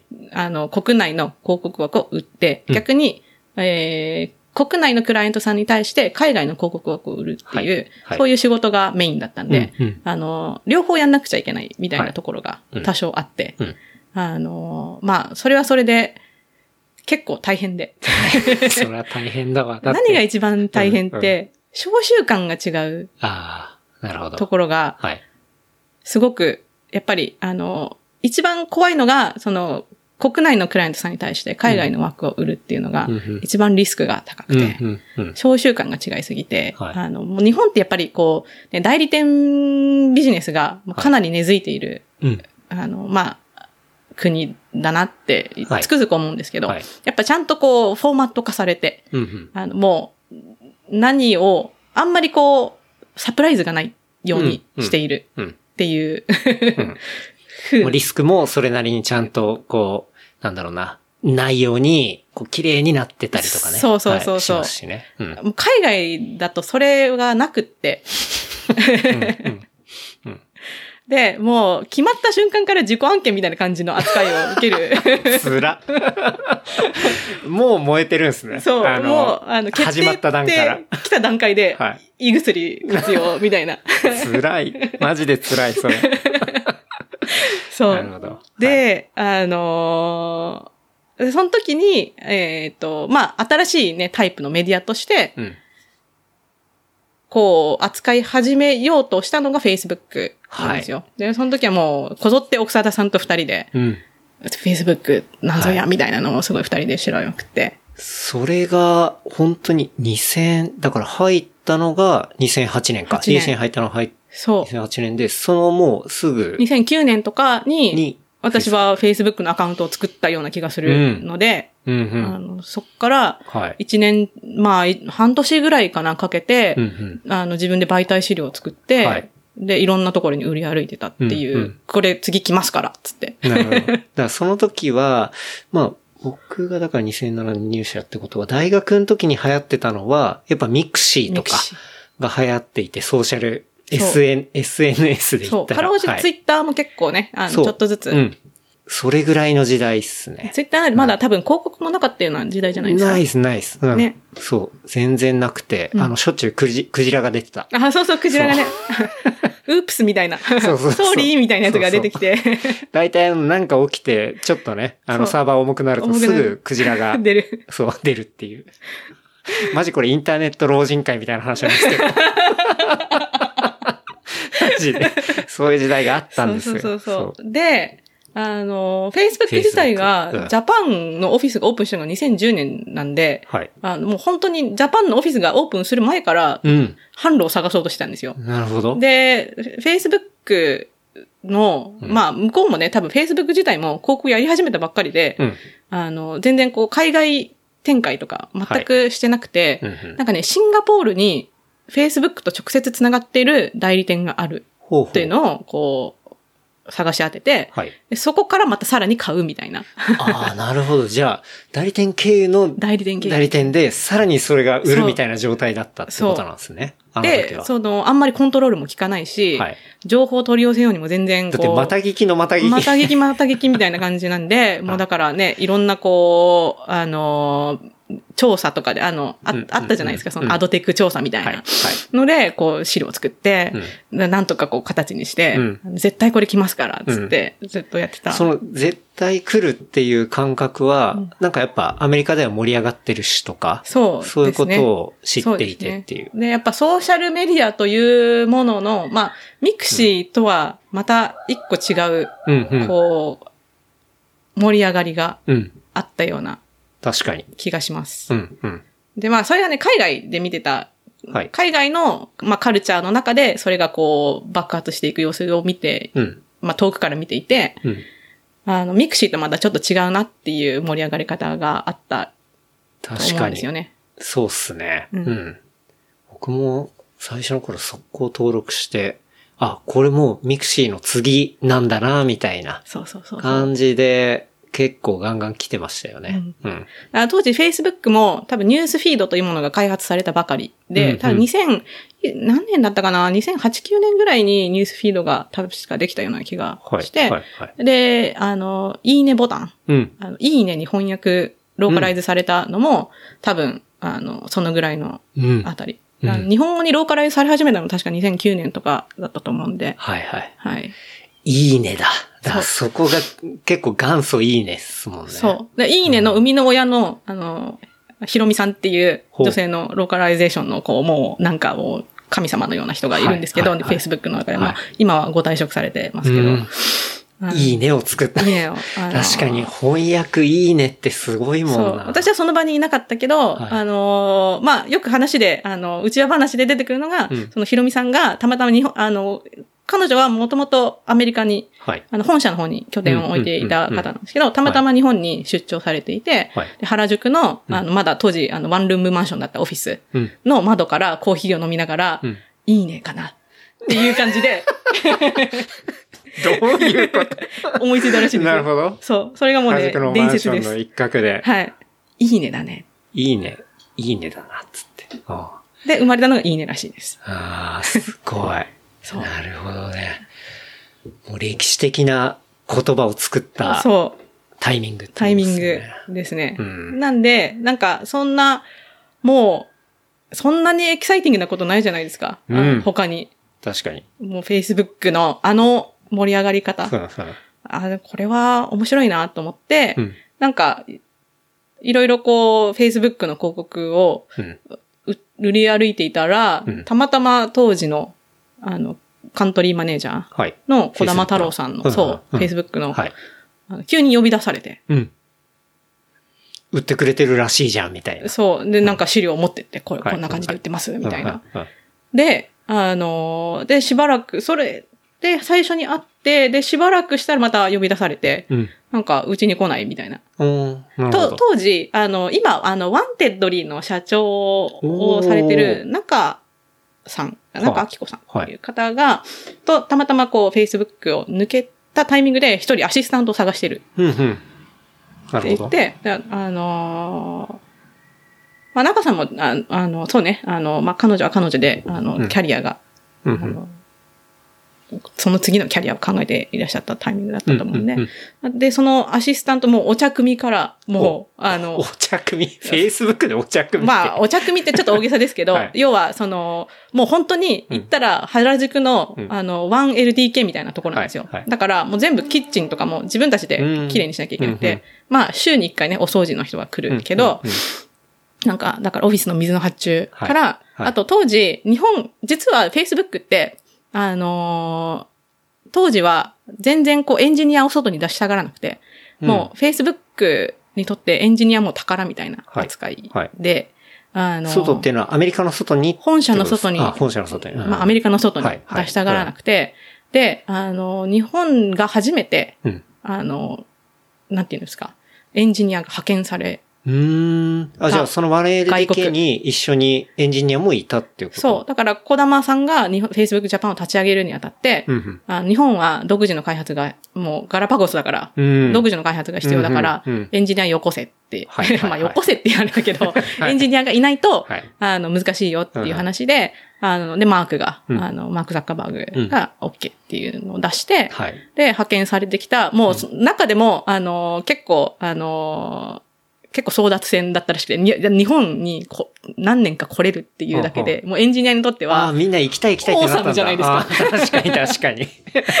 そらそうだ。そう。ん、で、だから、その中でも、もう、あの、えりすぐりのエンジニアがへやってくるわけですよ。はいで、その、エンジニア3人のうん。面倒を、うん。あの、一通り見たりとか、っていう、マジでアシスタントかつ、あの、まあ、うん。うんイベントやったりとか、はい。あの、はい。当時ね、あの、いろいろ、プロダクトテスティングやったりとかっていう、うんうん。本当にグロースの、本当に、なんて言うんですか、あの、下っ端の仕事はい。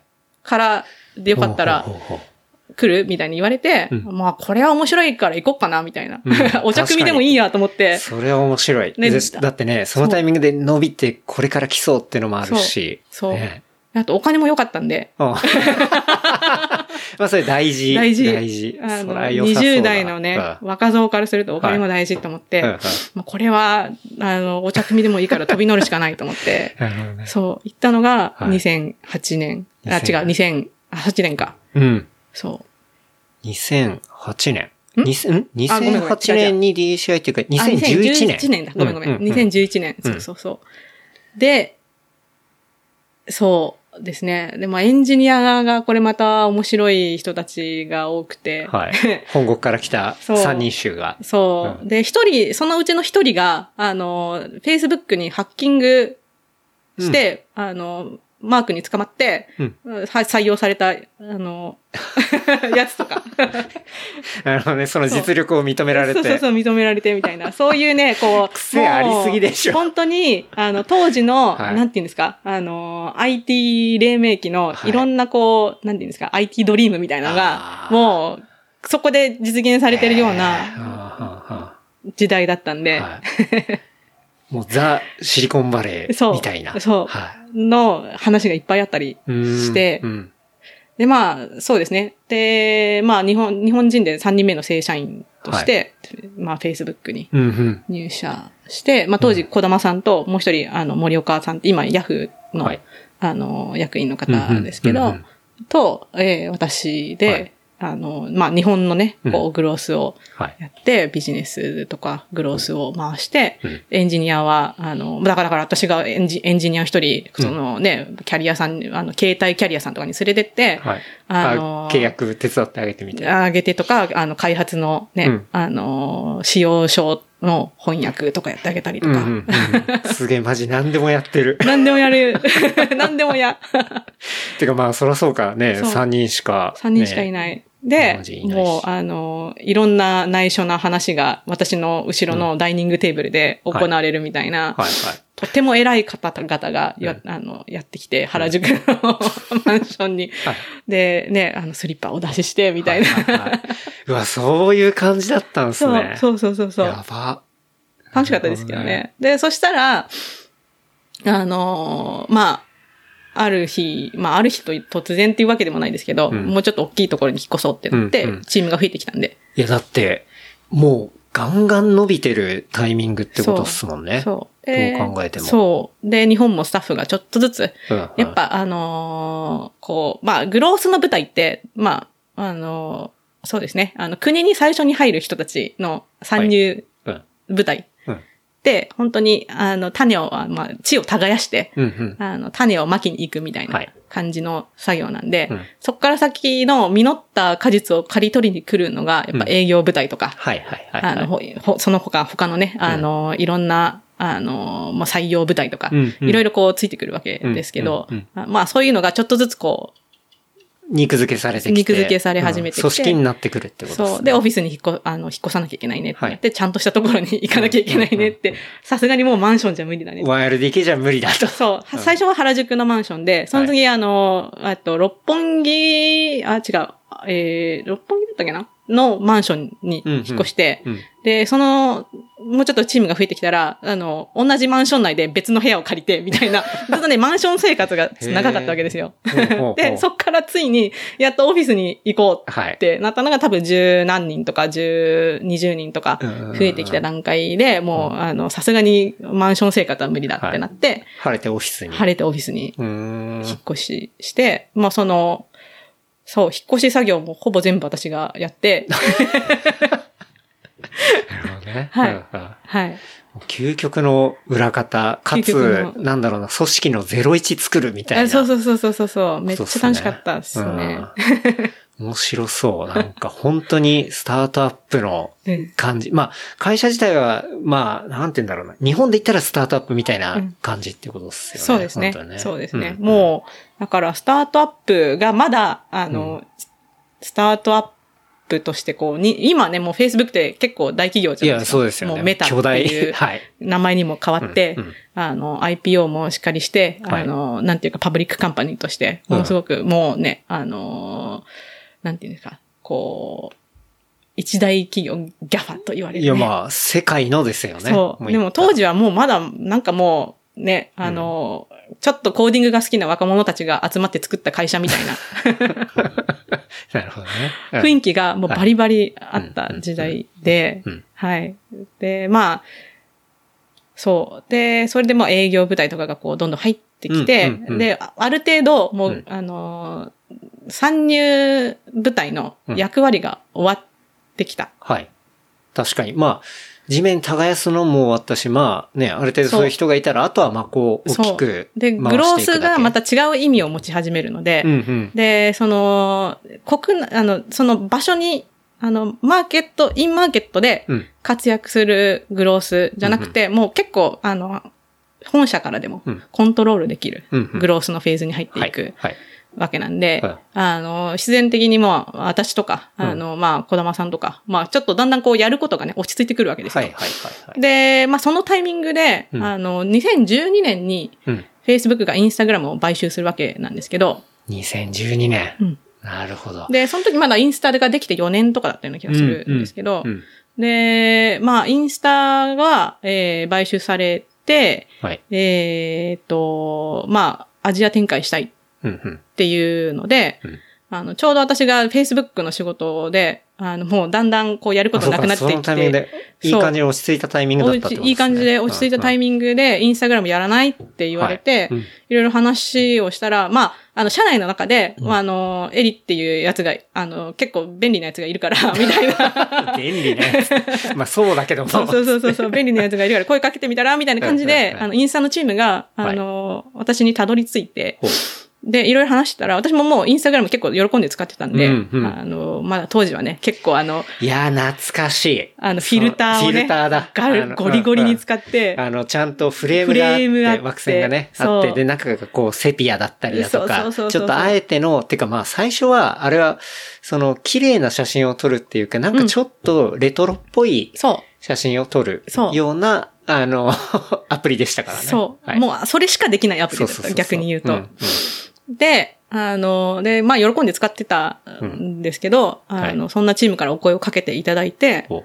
あ、じゃあやるって言って、あの、まあ、アジアでは、あの、その、まだ当時 Facebook、Instagram 買収してたんですけど、うん。もう、結構組織も分かれてて、あもうインスタグラムのオフィスがちゃんと、あの、まあ、うんうん。キャンパス内に本社でもあ、はい。別に、こう、インスタグラム党みたいなのがあって、はい。で、メールアドレスも、あの、at instagram.com みたいな、うん。うん結構ね、こう、今はもうみんな一緒ですけど、うん。あの、まあ、分離されてた時代で、なるほど、なるほど。組織にあんまり混ざってはいなかった混ざっていなかった。ので、あの、なんで、まあ私もだからメールアドレスも普通に、あの、うん。Facebook から Instagram に変わって、はい。みたいな、名刺も別の名刺を作らされて、あの、四角い、はい。名刺も四角いんですよ。え、あの、四角いっていうのはそのスクエアってことですか？もう正方形ってことですね。当時のインスタグラムはまだスクエアしかうん。なくって、みんな、ね、あの、多分アプリとか使って、あの、なん、あの、無理やりスクエアに、あの、横長縦長をうんうんうんうん。はめ込んでた時代。そうだわ。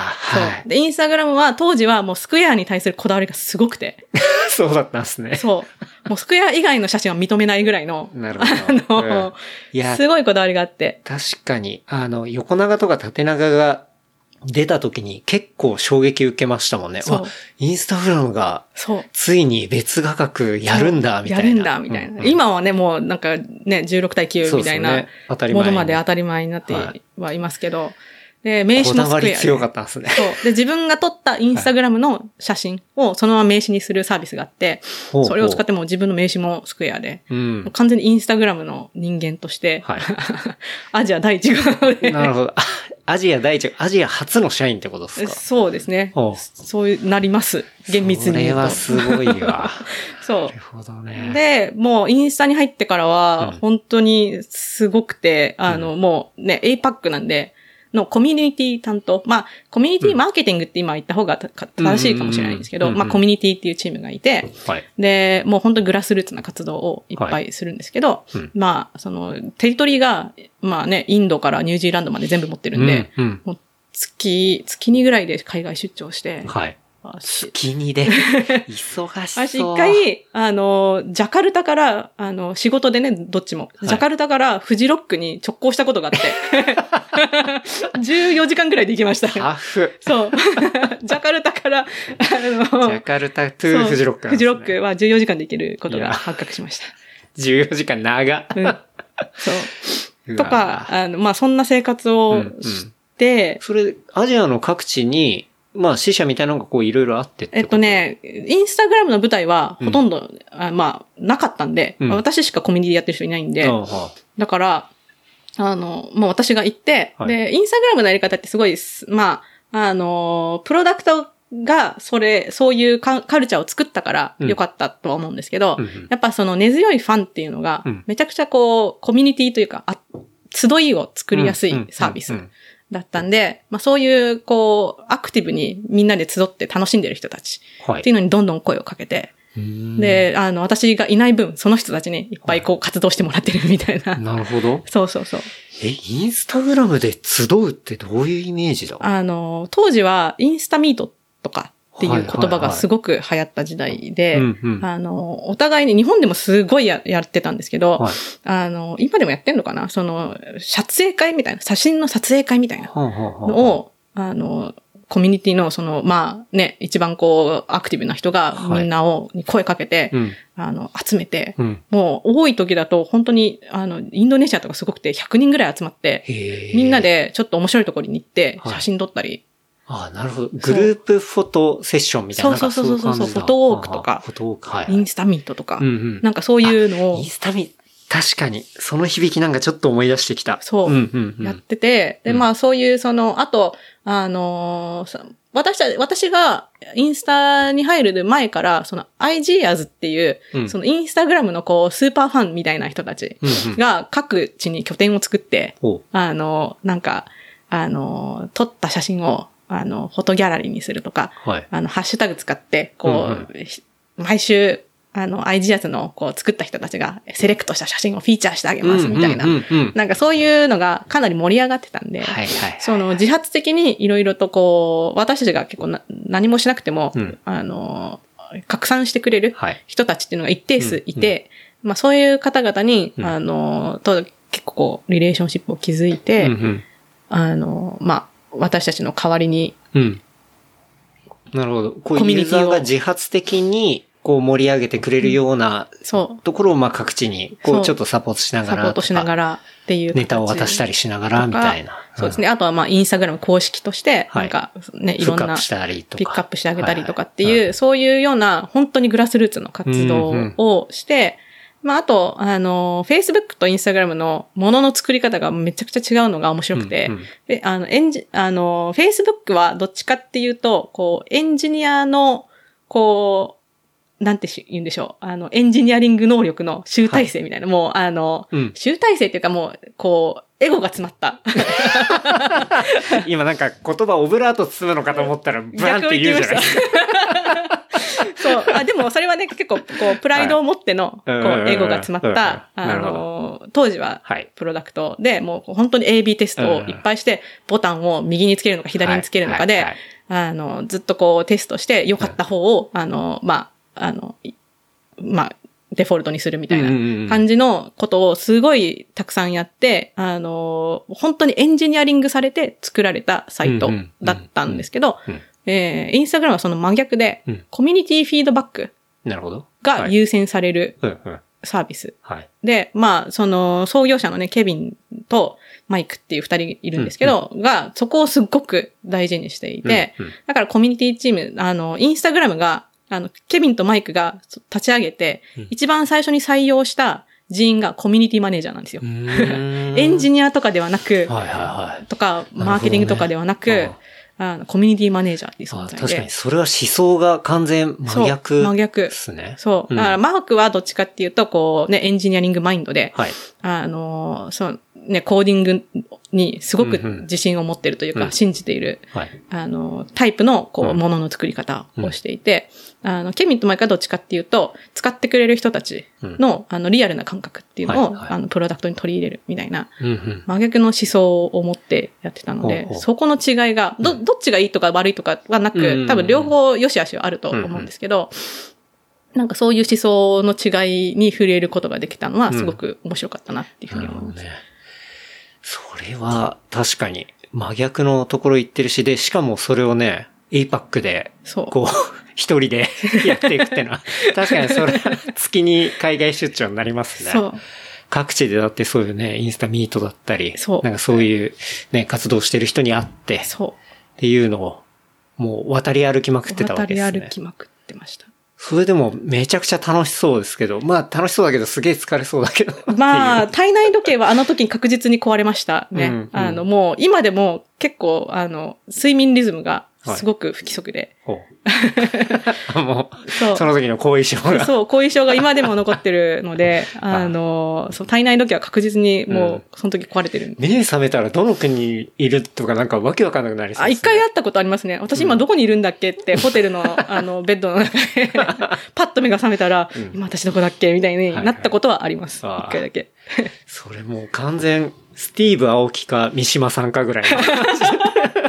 スティーブ・青木のそういう話は聞いたことありますね。もう年間死ぬほど DJ でやっても、ねはい、移動してるから、起きたら自分がどこなんかよくわかんないみたいな。いみたいうんなそう。一回だけその感覚は味わったことがあってあ、なんかあ、私も来るとこまで来たなってその時はいはいははい思いましたけどね。なるほどね。はい。えそれもう、じゃあ、ずっと続けてたっていう感じ？そうですね。ずっと続けてましたね、インスタでは。うんコミュニティを。で、あのーで、コミュニティチームっていうのも、はいあの、その Facebook のグロースチームみたいなのと、うんうんなかなか同じ、あのー運命をたどるというか、はい。はい。で、インスタが多分こう、コミュニティもそれ、その、それなりに育って、うんうん。ビジネスとしてはい結構確立されていって、うんうんまあ、どんどんこう、新しいプロダクトとかもできていって、はい。あの、もう今の状態にはい割とこう近づいて、入ってそうそうそう、うんうん近づいてきたタイミングで、グラスルーツの活動をする必要がなくなっうんうん。てくるんですよ、どんどん。うんうん確かに確かに。もっとそのフェーズから次のフェーズに入っていくそうもうコミュニティの。のフェーズから、うんまあコミュニティは今でも大事だと思うんですけど、うんもう grassroots からメインストリームはい。はい。に、あの、シフトしていかなきゃいけないっていう時代に、うんあの、入って、うんで、まあ、それが発端で私も、あの、コミュニティチームがなくなっちゃったんですよ。どうしようか。なってはい。言ってた時に、うんあの、 LinkedIn パッと開いたら、ストラバの募集があって、はい。で、あの、な、まあ、面白そうだから、 apply してみようと思って、うん apply したら、今、ここにいるっていう感じ。あ なるほど。はい。そうなんですね。いや、でも、その、言ったら、Facebook、うん。えー、Instagram っていうね、まあ、その、こう、もう時代のど真ん中にあったところを、こう、グロスさせるっていうところで、まあ、界隈のね、あの、こう、記事とか読むとね、まあ、しかも、それが、両方その、グロスさせるところで2000万ユーザーを、まあ、突破させて、で次に行く。そう。で、Instagram また2000万ユーザー突破させて、次行くみたいなことで、もうグロース、まあ、2000万おかわりした女みたいな、呼ばれてたりとか、言われましたねはい。言われましたね。ね、もうグロースの女王みたいなはい。ことはね、こう、界隈では言われていたりとか。ああ、しましたね。しましたよねなかなか、はいうんあの、あんまりあの、おこがましい感じでは ある。なんか恐縮なんですけど、そんなたい、私はただそこにいただけみたいな感じで、いやいやいや。あの、うんやってきたんで、なうんなんかそこまで実感はなくって、やうんうんっぱりそうですね、あの、たまたまプロダクトがすごく素晴らしいものだったっていう、うん。あので、そ、のね、あの、ラッキーなタイミングにそこに入ることができたっていう。あのいやー、マジですごいタイミングにねう。ん、自分でもわかんないです。なんかの、うん。なんか徳を積んだのかなぐらい。なんかの狭間にこう、うまいことこう、シュって入入ることができたんだなっていうふうには思いましたけどね。すごいな。うん。そういうタイミングにいて。はい。もう、思いっきり、思い切った決断をしたっていうのが一番大きかった。うんうんうんなんかそのね、ケンウッドからはい始まって、うん。で、DAC でもね、DAC は本当に、あの、もう、私営業向いてないわっていう、はい。自己案件ばっか考えるの嫌だと思って。いやー、あれは三島さんいたとこは、普通の営業ともまた違うし。そう違うし、んんもう、まあまあそう。だからやっぱ、やっぱね、クライアントサイド、あ、でも、Facebook の面白いところって、クライアントサイドであり、メディアサイドでもあるみたいな、うんちょっと特殊なポジションだったと思うので、うんなんか、そう、あの、なんかそういうところに行きたいなっていう、んんあの、まあ、ケンウッドがね、クライアントサイドだと思うどっちかっていうと。確かに確かに。そう、なんかやっぱそういうカルチャーがいいなと思って、うん。っていうのもあったんですけどね、DAC を退職した時は。うんうんうんうんはい。なるほどな。なんかその、まあ、激流の2社にいたわけじゃないですか。はいなんかその、両方がっつり伸びて、まあ今でもね、はいあの、もうドメインストリームにいるような、そうねまあ2つだと思うんですけど、なんか、それ中にいて、あ、これは、こう社会のメインストリームになりそうだな、みたいな雰囲気を、こう感じるタイミングとかあるんですか？これはもう完全来るわ、みたいなことあとか。ー。えっ、と、Facebook で言うと、うん。あのーやっぱり、あさ3月が、さあの、3.11のうん東日本大震災うん。の時が結構日本の、まあ、Facebook 利用におけるティッピングポイントっていうふうに私たちは捉えていて、なるほど。うんはい。あのー要は、ね、地震があって、うん。あの、電話がほとんど使えなくなって、はいはい。あの唯一使えるインフラがはい。インターネットうんうん。だったんで、うん。でインターネットでみんな情報交換をし始めて、うんうん。まあ、ツイッターは、あのー匿名でできちゃうから、はいはい。結構、その、信憑性が問われるうんうん。内容とかもあったりとかうんうんうん。した一方で、Facebook ってリアルネームではい。投稿するうんうん。プラットフォームだったんで、うんうんうん。あの、それなりにこう、ちゃんとね、あの、責任を持ってみんな投稿しているっていうところがあったので、うん。あの、で、それまではもう本当に私が Facebook 入社した時とかは、はい。もうリアルネームの SNS なんて絶対流行んないからみたいにすっごい言われてたんですよ。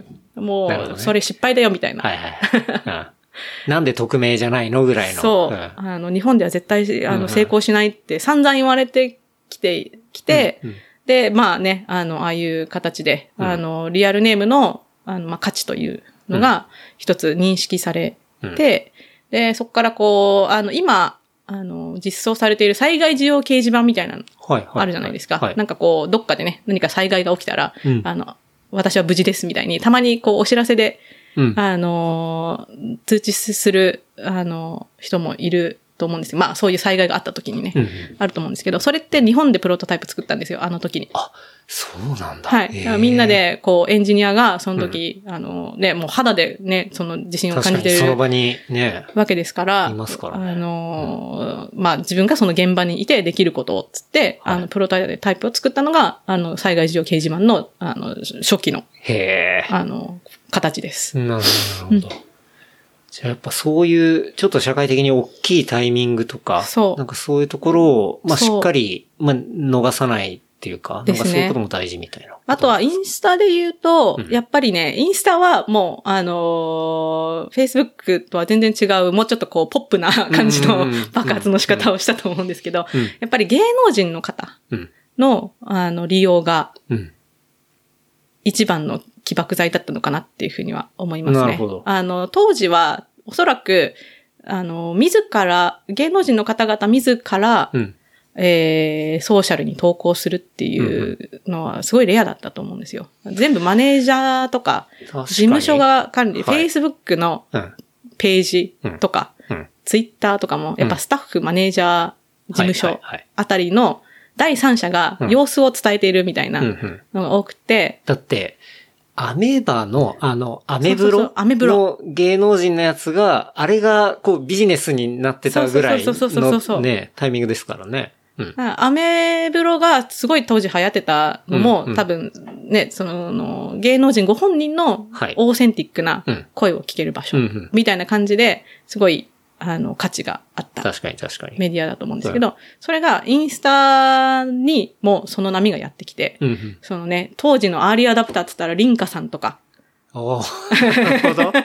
リンカさんなんだ。そうそうそうそうそう、はいとか、結構ファッション系の、はいはい。あの、芸能人の方がめちゃくちゃ使い始めてくれて、確かに。やっぱね、その、最初のフィルターのやっぱあの、ちょっとおしゃれ感っていうか、そう。うん。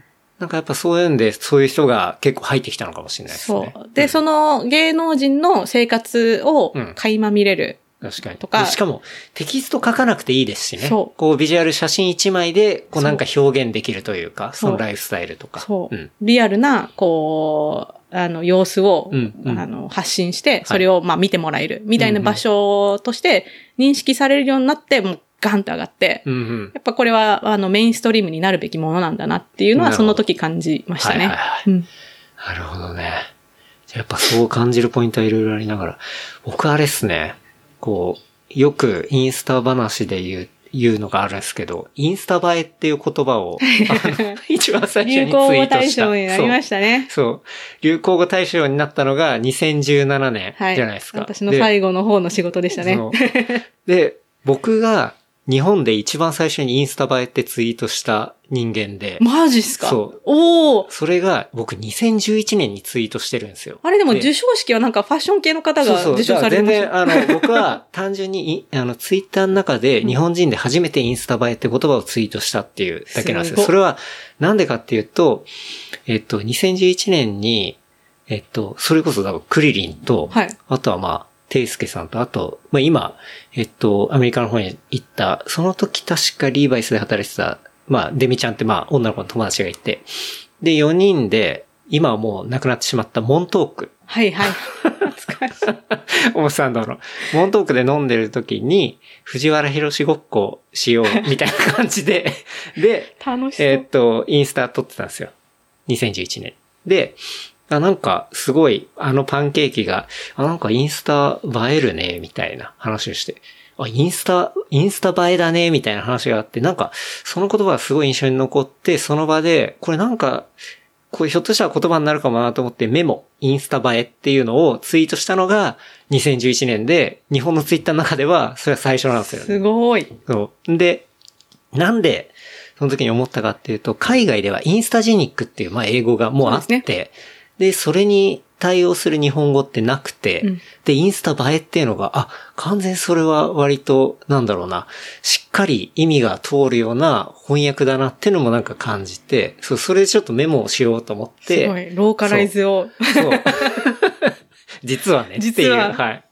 そう、それはありましたね。だからすごい覚えてますね。そのタイミングでもインスタ楽しくやってたし。うん、うん。でも、あれですね、流行語大賞に選ばれた時に受賞式で、うん賞賞をもらったのはなんかファッション系そうそう、の、なんかファッション系の、そうですね。なんかそんな感じ思いますけどね。でしたね。そう。だから、そう2017年にそのユーキャンの時になった時に見たのが、なんか、そのインスタ映えってのがなんか撮ってて、うわ、マジで、6年前にツイートしてたわ、みたいなことを思って。俺の方が先だった。とは言わないですけど。そうそう。っていうのはね、うん。思思ったりしましたけどね。はいまあでもあの言葉もあったりして、まあ今はどれぐらい言うのかわかんないですけど。そうですね。うんだから多分芸能人の方のか利用が、うん。でしかもそのファッション寄りの方の方が活発に使っててくれたっていうところから、確かに確かに。あの、その映えるっていうね、うんうんあの、カルチャーが生み出されて、そうですね。そう、いったんじゃないかなっていうふうにはうんうん思いますね。なるほどね。はい。まあいいねもインスタ映えも、だいたいあそこの原宿とか、あそこら辺周りで、こうやっぱポッと。ポッと。でも結構インスタも中、中では結構そういう、あの、方向に、そう、あの、コミュニティチームも、うん。要は、あの、公式に、こう、と取り上げられたりとか、はい。あの、こういうのが、あの、こういう作品が、もう作品って呼んでるぐらいだから、うんうんうんうん。こういう作品が、あの、お手本ですみたいなのを、まあ、結構それもなかなか難しくて、はい。あの、公式としてね、そういう、あの、うん。みんなに、あの、平等に使ってほしいと思ってるんで、うんうんその、良し悪しをつけるっていうところが、なかなか難しくはあったんですが、うん。そうあの、でも、いろんな角度から、あの、正解は一つじゃないっていうところで、いろんなベストプラクティスみたいなところを、やっぱり、あの、取り上げた結果、うん。割と、あの、まあ、いかようにも映えられるんだなっていう、はい。はい。はい。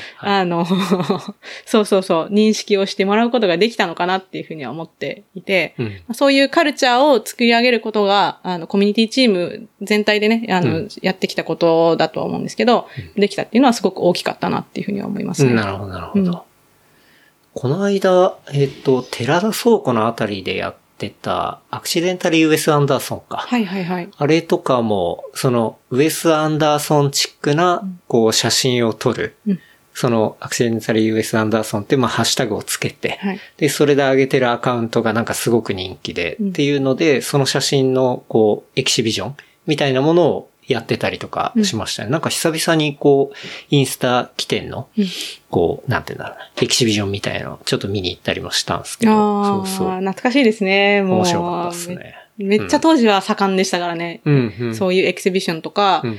もう、ちなみにここの辺で、私一回あの、その、インスタグラムの日本のコミュニティが、はい。あの、フォトギャラリーやってた。あへの、えっとこの辺のギャラリーで、浅草橋のこの辺のギャラリーでやっていた時に、最後に来たのが、あ浅草橋に最後に来たのがその時で、あ、そうなんです。懐かしいなと思いながら歩いてたんですけど、そう、あの、ギャラリー借りて自分たちでこう、プライベートな個展やったりとか、ええあの、割としていた時代で、うん個展とかが結構普通にやられてた時代でしたね。確かに。うん。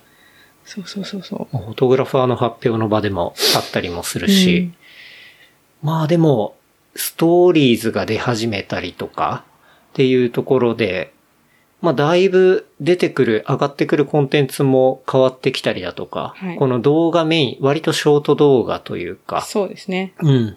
そそういうところ。ろがかなり活発になってきてるのが、まあ割と最近というか、まあ思ったりしますけどね。いや、インスタグラムで、うんあの、個人的にすごい、あの、あの時にいてよかったなって思う経験が、うん。あの、もう3回ぐらい、あの、もうブランドアイデンティティをもう変えるぐらいの大きな、あの、変更を、うんうんうん。まあ、プロダクトだったりブランド自体にしているわけですよ。うんうんうん。インスタって、あの、私がいた4年という期間のはいはい。間に、もう3回ぐらいすごい、こう、大事件があって、うん。一つが、まあ、広告を入れるっていうね、はい。一つが。もうビジネス、ビジネスにするっていうことが一つ。で、もう一つが、ロゴが変わる。はい。お あったあった。もはいうブランドのアイデンティティ自体が変わる。あの、茶色い、茶色系のロゴから今の。ポラロイドカメラからは、い虹のね、今のそう、あなんかの、グラデーションの。グラデーショはンの、あの、シンプルないうん。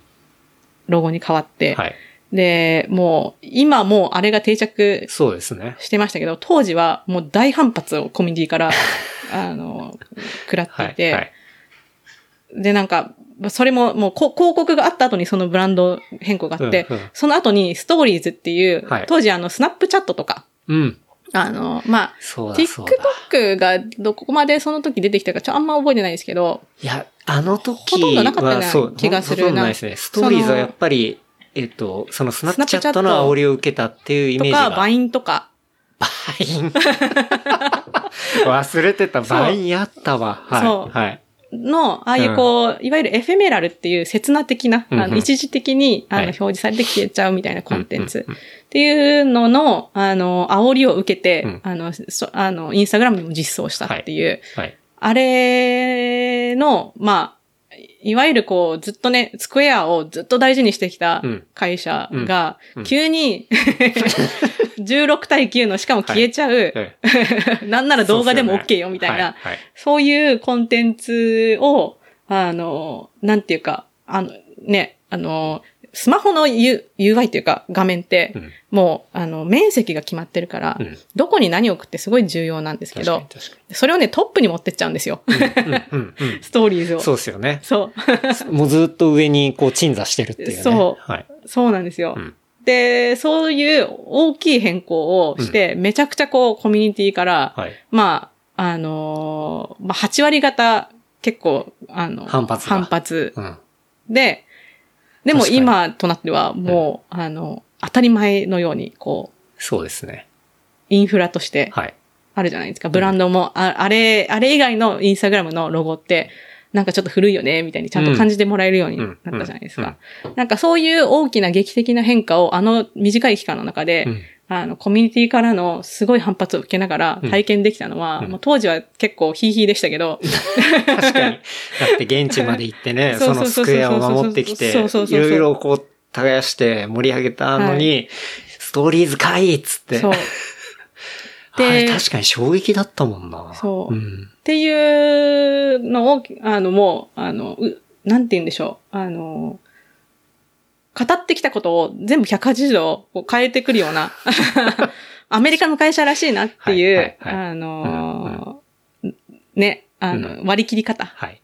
が、すごい私の中では、うんあの、いいラーニングになったとうん、いうか、うん、うん、今でもこう結構大事にしていうるん、経験うん。ではあって。もう常にこう先を見て、そう。うん。で、あの、まあ、だから必ずしもコミュニティフィードバックに全部こう、うん同意して対応してみたいなことではなく、ある程度のこう反発も予測しながら、はい、はい、はい。あの、いかにこう長い目で見たときに愛してもらえるプロダクトを作れるかっていうところはかなりあの時にうん。すごい学んだ気がします。ね。なるほどね。うん。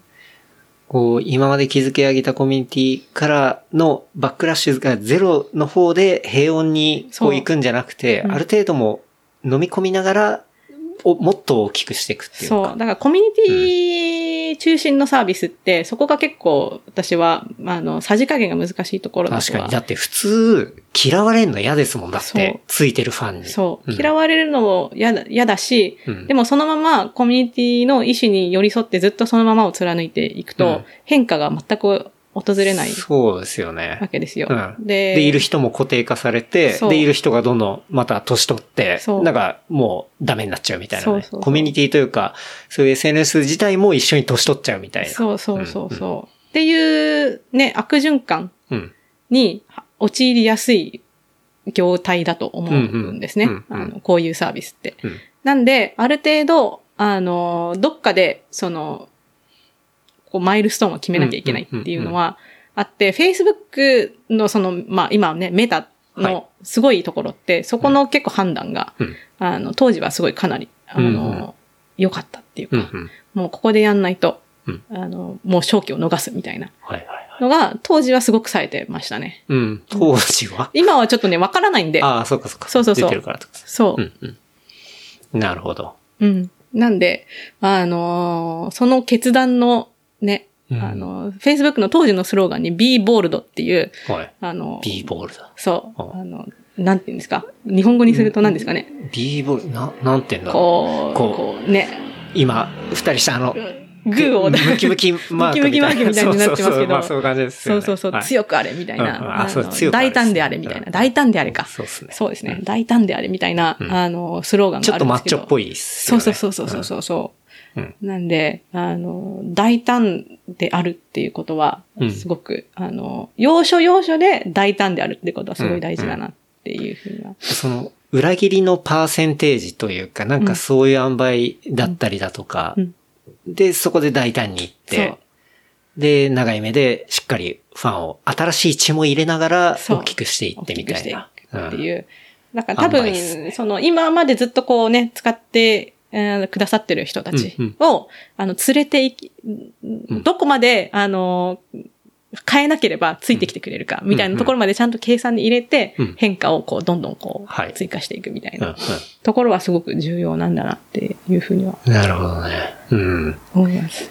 いやーめちゃめちゃ面白い。今でもなんかその時の仲間とか、やりとりとかあったりそうですね。するんですか Facebook とかインスタの時代の仲間が今のところ多分、今一番仲いいかもしれないですね。うん、うん、うん。もうなんか、ああの頃をき一緒に切り抜けて戦友みたいうん。な 感覚がめちゃくちゃ残ってい なるので、もう、うん、ね、やっぱりその厳しい時代を一緒に乗り越えてきた人たちってうん、すごくずっと残りますよね。うん。なるほどね。その、まあ、今、外側になってるわけじゃないですか。はい。ここの、今外に出た三島さんから、その、サービスを見ていくと、どんなイメージだったりするんですか？そうですね。うーん、私実は、ソーシャルずっとやってますけど、うん。自分がそんなにうん。投稿しないんですよね。なるほど。まあ、確かにあんま投稿してるの見ないですもんね。そう、あのね、中にいた時はめちゃくちゃしてたんですよ。うんうんユーザーと、あ、うんうんうんまあ、で、ユーザーとしてプロダクト使ってないと、うんあの、どうやってマーケットしていくかもわかんないんでめちゃくちゃ使ってたんですけど、うん。外に出てみると、なんか、あのー意外と投稿することを探すの難しいなって、そ。の Facebook でも Twitter でもインスタでもそうなんですけど。なかなかこう、自分の変わり映えない日々を、そんなに人様にお見せすることでもないし、みたいな。なるほど。そう。だからなかなか意外とコンテンツ作るのって大変だなって。いううんあの、そのものを、あ、ってか、ね、あの、コンテンツをみんなこう、日々、いろんな人が毎日投稿してる人たち見ると、うん。この人すごいなっていう才能を感じる、というか、確かにね。そうっすね。そう、中にいた時はね、もうなんかオフィスが結構、あうん自体がもうはい映えるところだったんで、はい。人もいっぱいいるし なんか面白い人もたくさんいるから、うんあの、みんなでこうわちゃわちゃやってたりはしたし、うんあの、出張に行けばいろんなコミュニティの人たちと一緒に写真撮ってみたいな、はいそういう機会があったんですけど、うん機会を作らないとコンテンツってできないなっていう。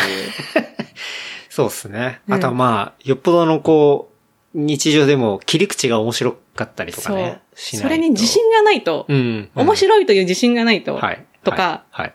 あの受けて入れてもらえるっていう自信がないと、うんうんなかなか投稿って難しいなっはい。なるほど、なるほど。ていう、その投稿の生みの苦しさはい。みたいなのを、うん。なんかやめてからすっごい感じます。ええうん。僕なんかあんまりもう無意識にそこら辺やっちゃってるけどな。いや、すごいですよ。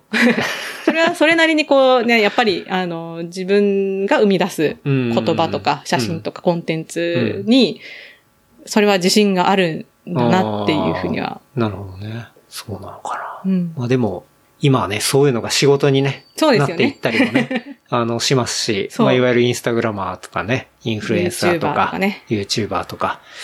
まあ今ね、日本のインスタグラマーがね、あの、インスタグラムでこう、生活できてるのはね、ああの、三島さんのおかげっていうことで。そういうことにしといてください。そういうことで。はい っていうね、本当に、あの、もう拝んでくださいっていうね、いやいやいやいや、全然全然大したことはしてないです。本当に。いう感じですが。はい。というわけで、はい。そんなね、もう名だたる2社、2サービスを 経てのストラバに行くわけですね。うん。はい。まあ、耕し終わって、で、ふとしたタイミングで、みたいなはい。感じで、はい。アプライして。アプライして。はい。で、しばらくね、返事が返ってこなくて、ほあ、ダメだったかなと思って。う。うん。で、他もいろいろ受けてって、その当時。あで、あの、もう、もう一社、きあの、Google で決まるか決まらないかぐらいの,、あのはいはい話まで進んでて、うんうん。えっ、と、で、あの、そう、そんなタイミングでストローから急にポロッと。連絡が来て、はい。今度面接するみたいな感じ。うんうんで、面接がはい立ち上がり、はい。で最終的にはそうですね、あの、うんストラバに入社することに。あの、当時の、今違うんですけど、当時の CEO が、うん。あの、創業者じゃん、今は創業者が CEO なんですけど、はい。と、あの、当時は、2年前かなあの、は、えっ、と、外部から CEO。が、一時期、あの、当てがわれていて、はい。で、その人が、あの、うんインスタで一緒だったんですよ、私。あうん、の、うん、うん。その人が広告をインスタに導入する部隊の責任者、うん、うん。ジェームズっていうはい。人間なんですけど、はい。あの、で、インスタグラムを辞めてう、んストラバーの CEO としてはい。働き始めたっていうところまでは私知ってた、もともと。で、まあ別にジェームズがいるからどうこうっていうわけではなく、うん普通にストラバというサービスをもともと知っていて、うん、うん。あの、ソーシャルメディアだし面白そうだなと思って、はいはいまたなんか耕すかみたいな感じの感覚で、ね。耕したら面白いだろうなっていう感覚で、はいはあの、アプライしたんですけど、最終的には、まあ、最終面接でジェームズが出てきて、うんあの、で、まあ、ジェームズは結構私の仕事を評価してくれてたのかな、インスタグラムでうん、当時の。うん日本にも来たことが何はい。回かはい。あって。で、あの、まあ、私のことを知ってるって安心できるからっていうところが多分一番大きいんだと思うんですけど、うんうん最終的に、うんあの、日本やってくれるっていうふうに言われてうん、入りました。まあ、その時はだから、日本の人ってのは、誰もいない。はい、私だけです。うん。だから、あの、代々木で、はい。あの、ホットデスクというか、あの、シェアオフィスで、はい。あの、ブースを借りるところからうん。始めて、お、出た。このなんか、また懐かしい感じ始まるな、みたいな。この cubicle がストラバだぜ、はいはいみたいな。そう、んから始まって、で、さすがにね、 cubicle だと、ちょっと仕事しづらかったんで、うんで、あの楽しいお話は次週後編に続きます。お楽しみに。話したトピックスは、ショーノート、 replicant.fm で見ることができます。番組の感想は、ハッシュタグ、レプリカント FM までお寄せください。See you next week. バイバイ。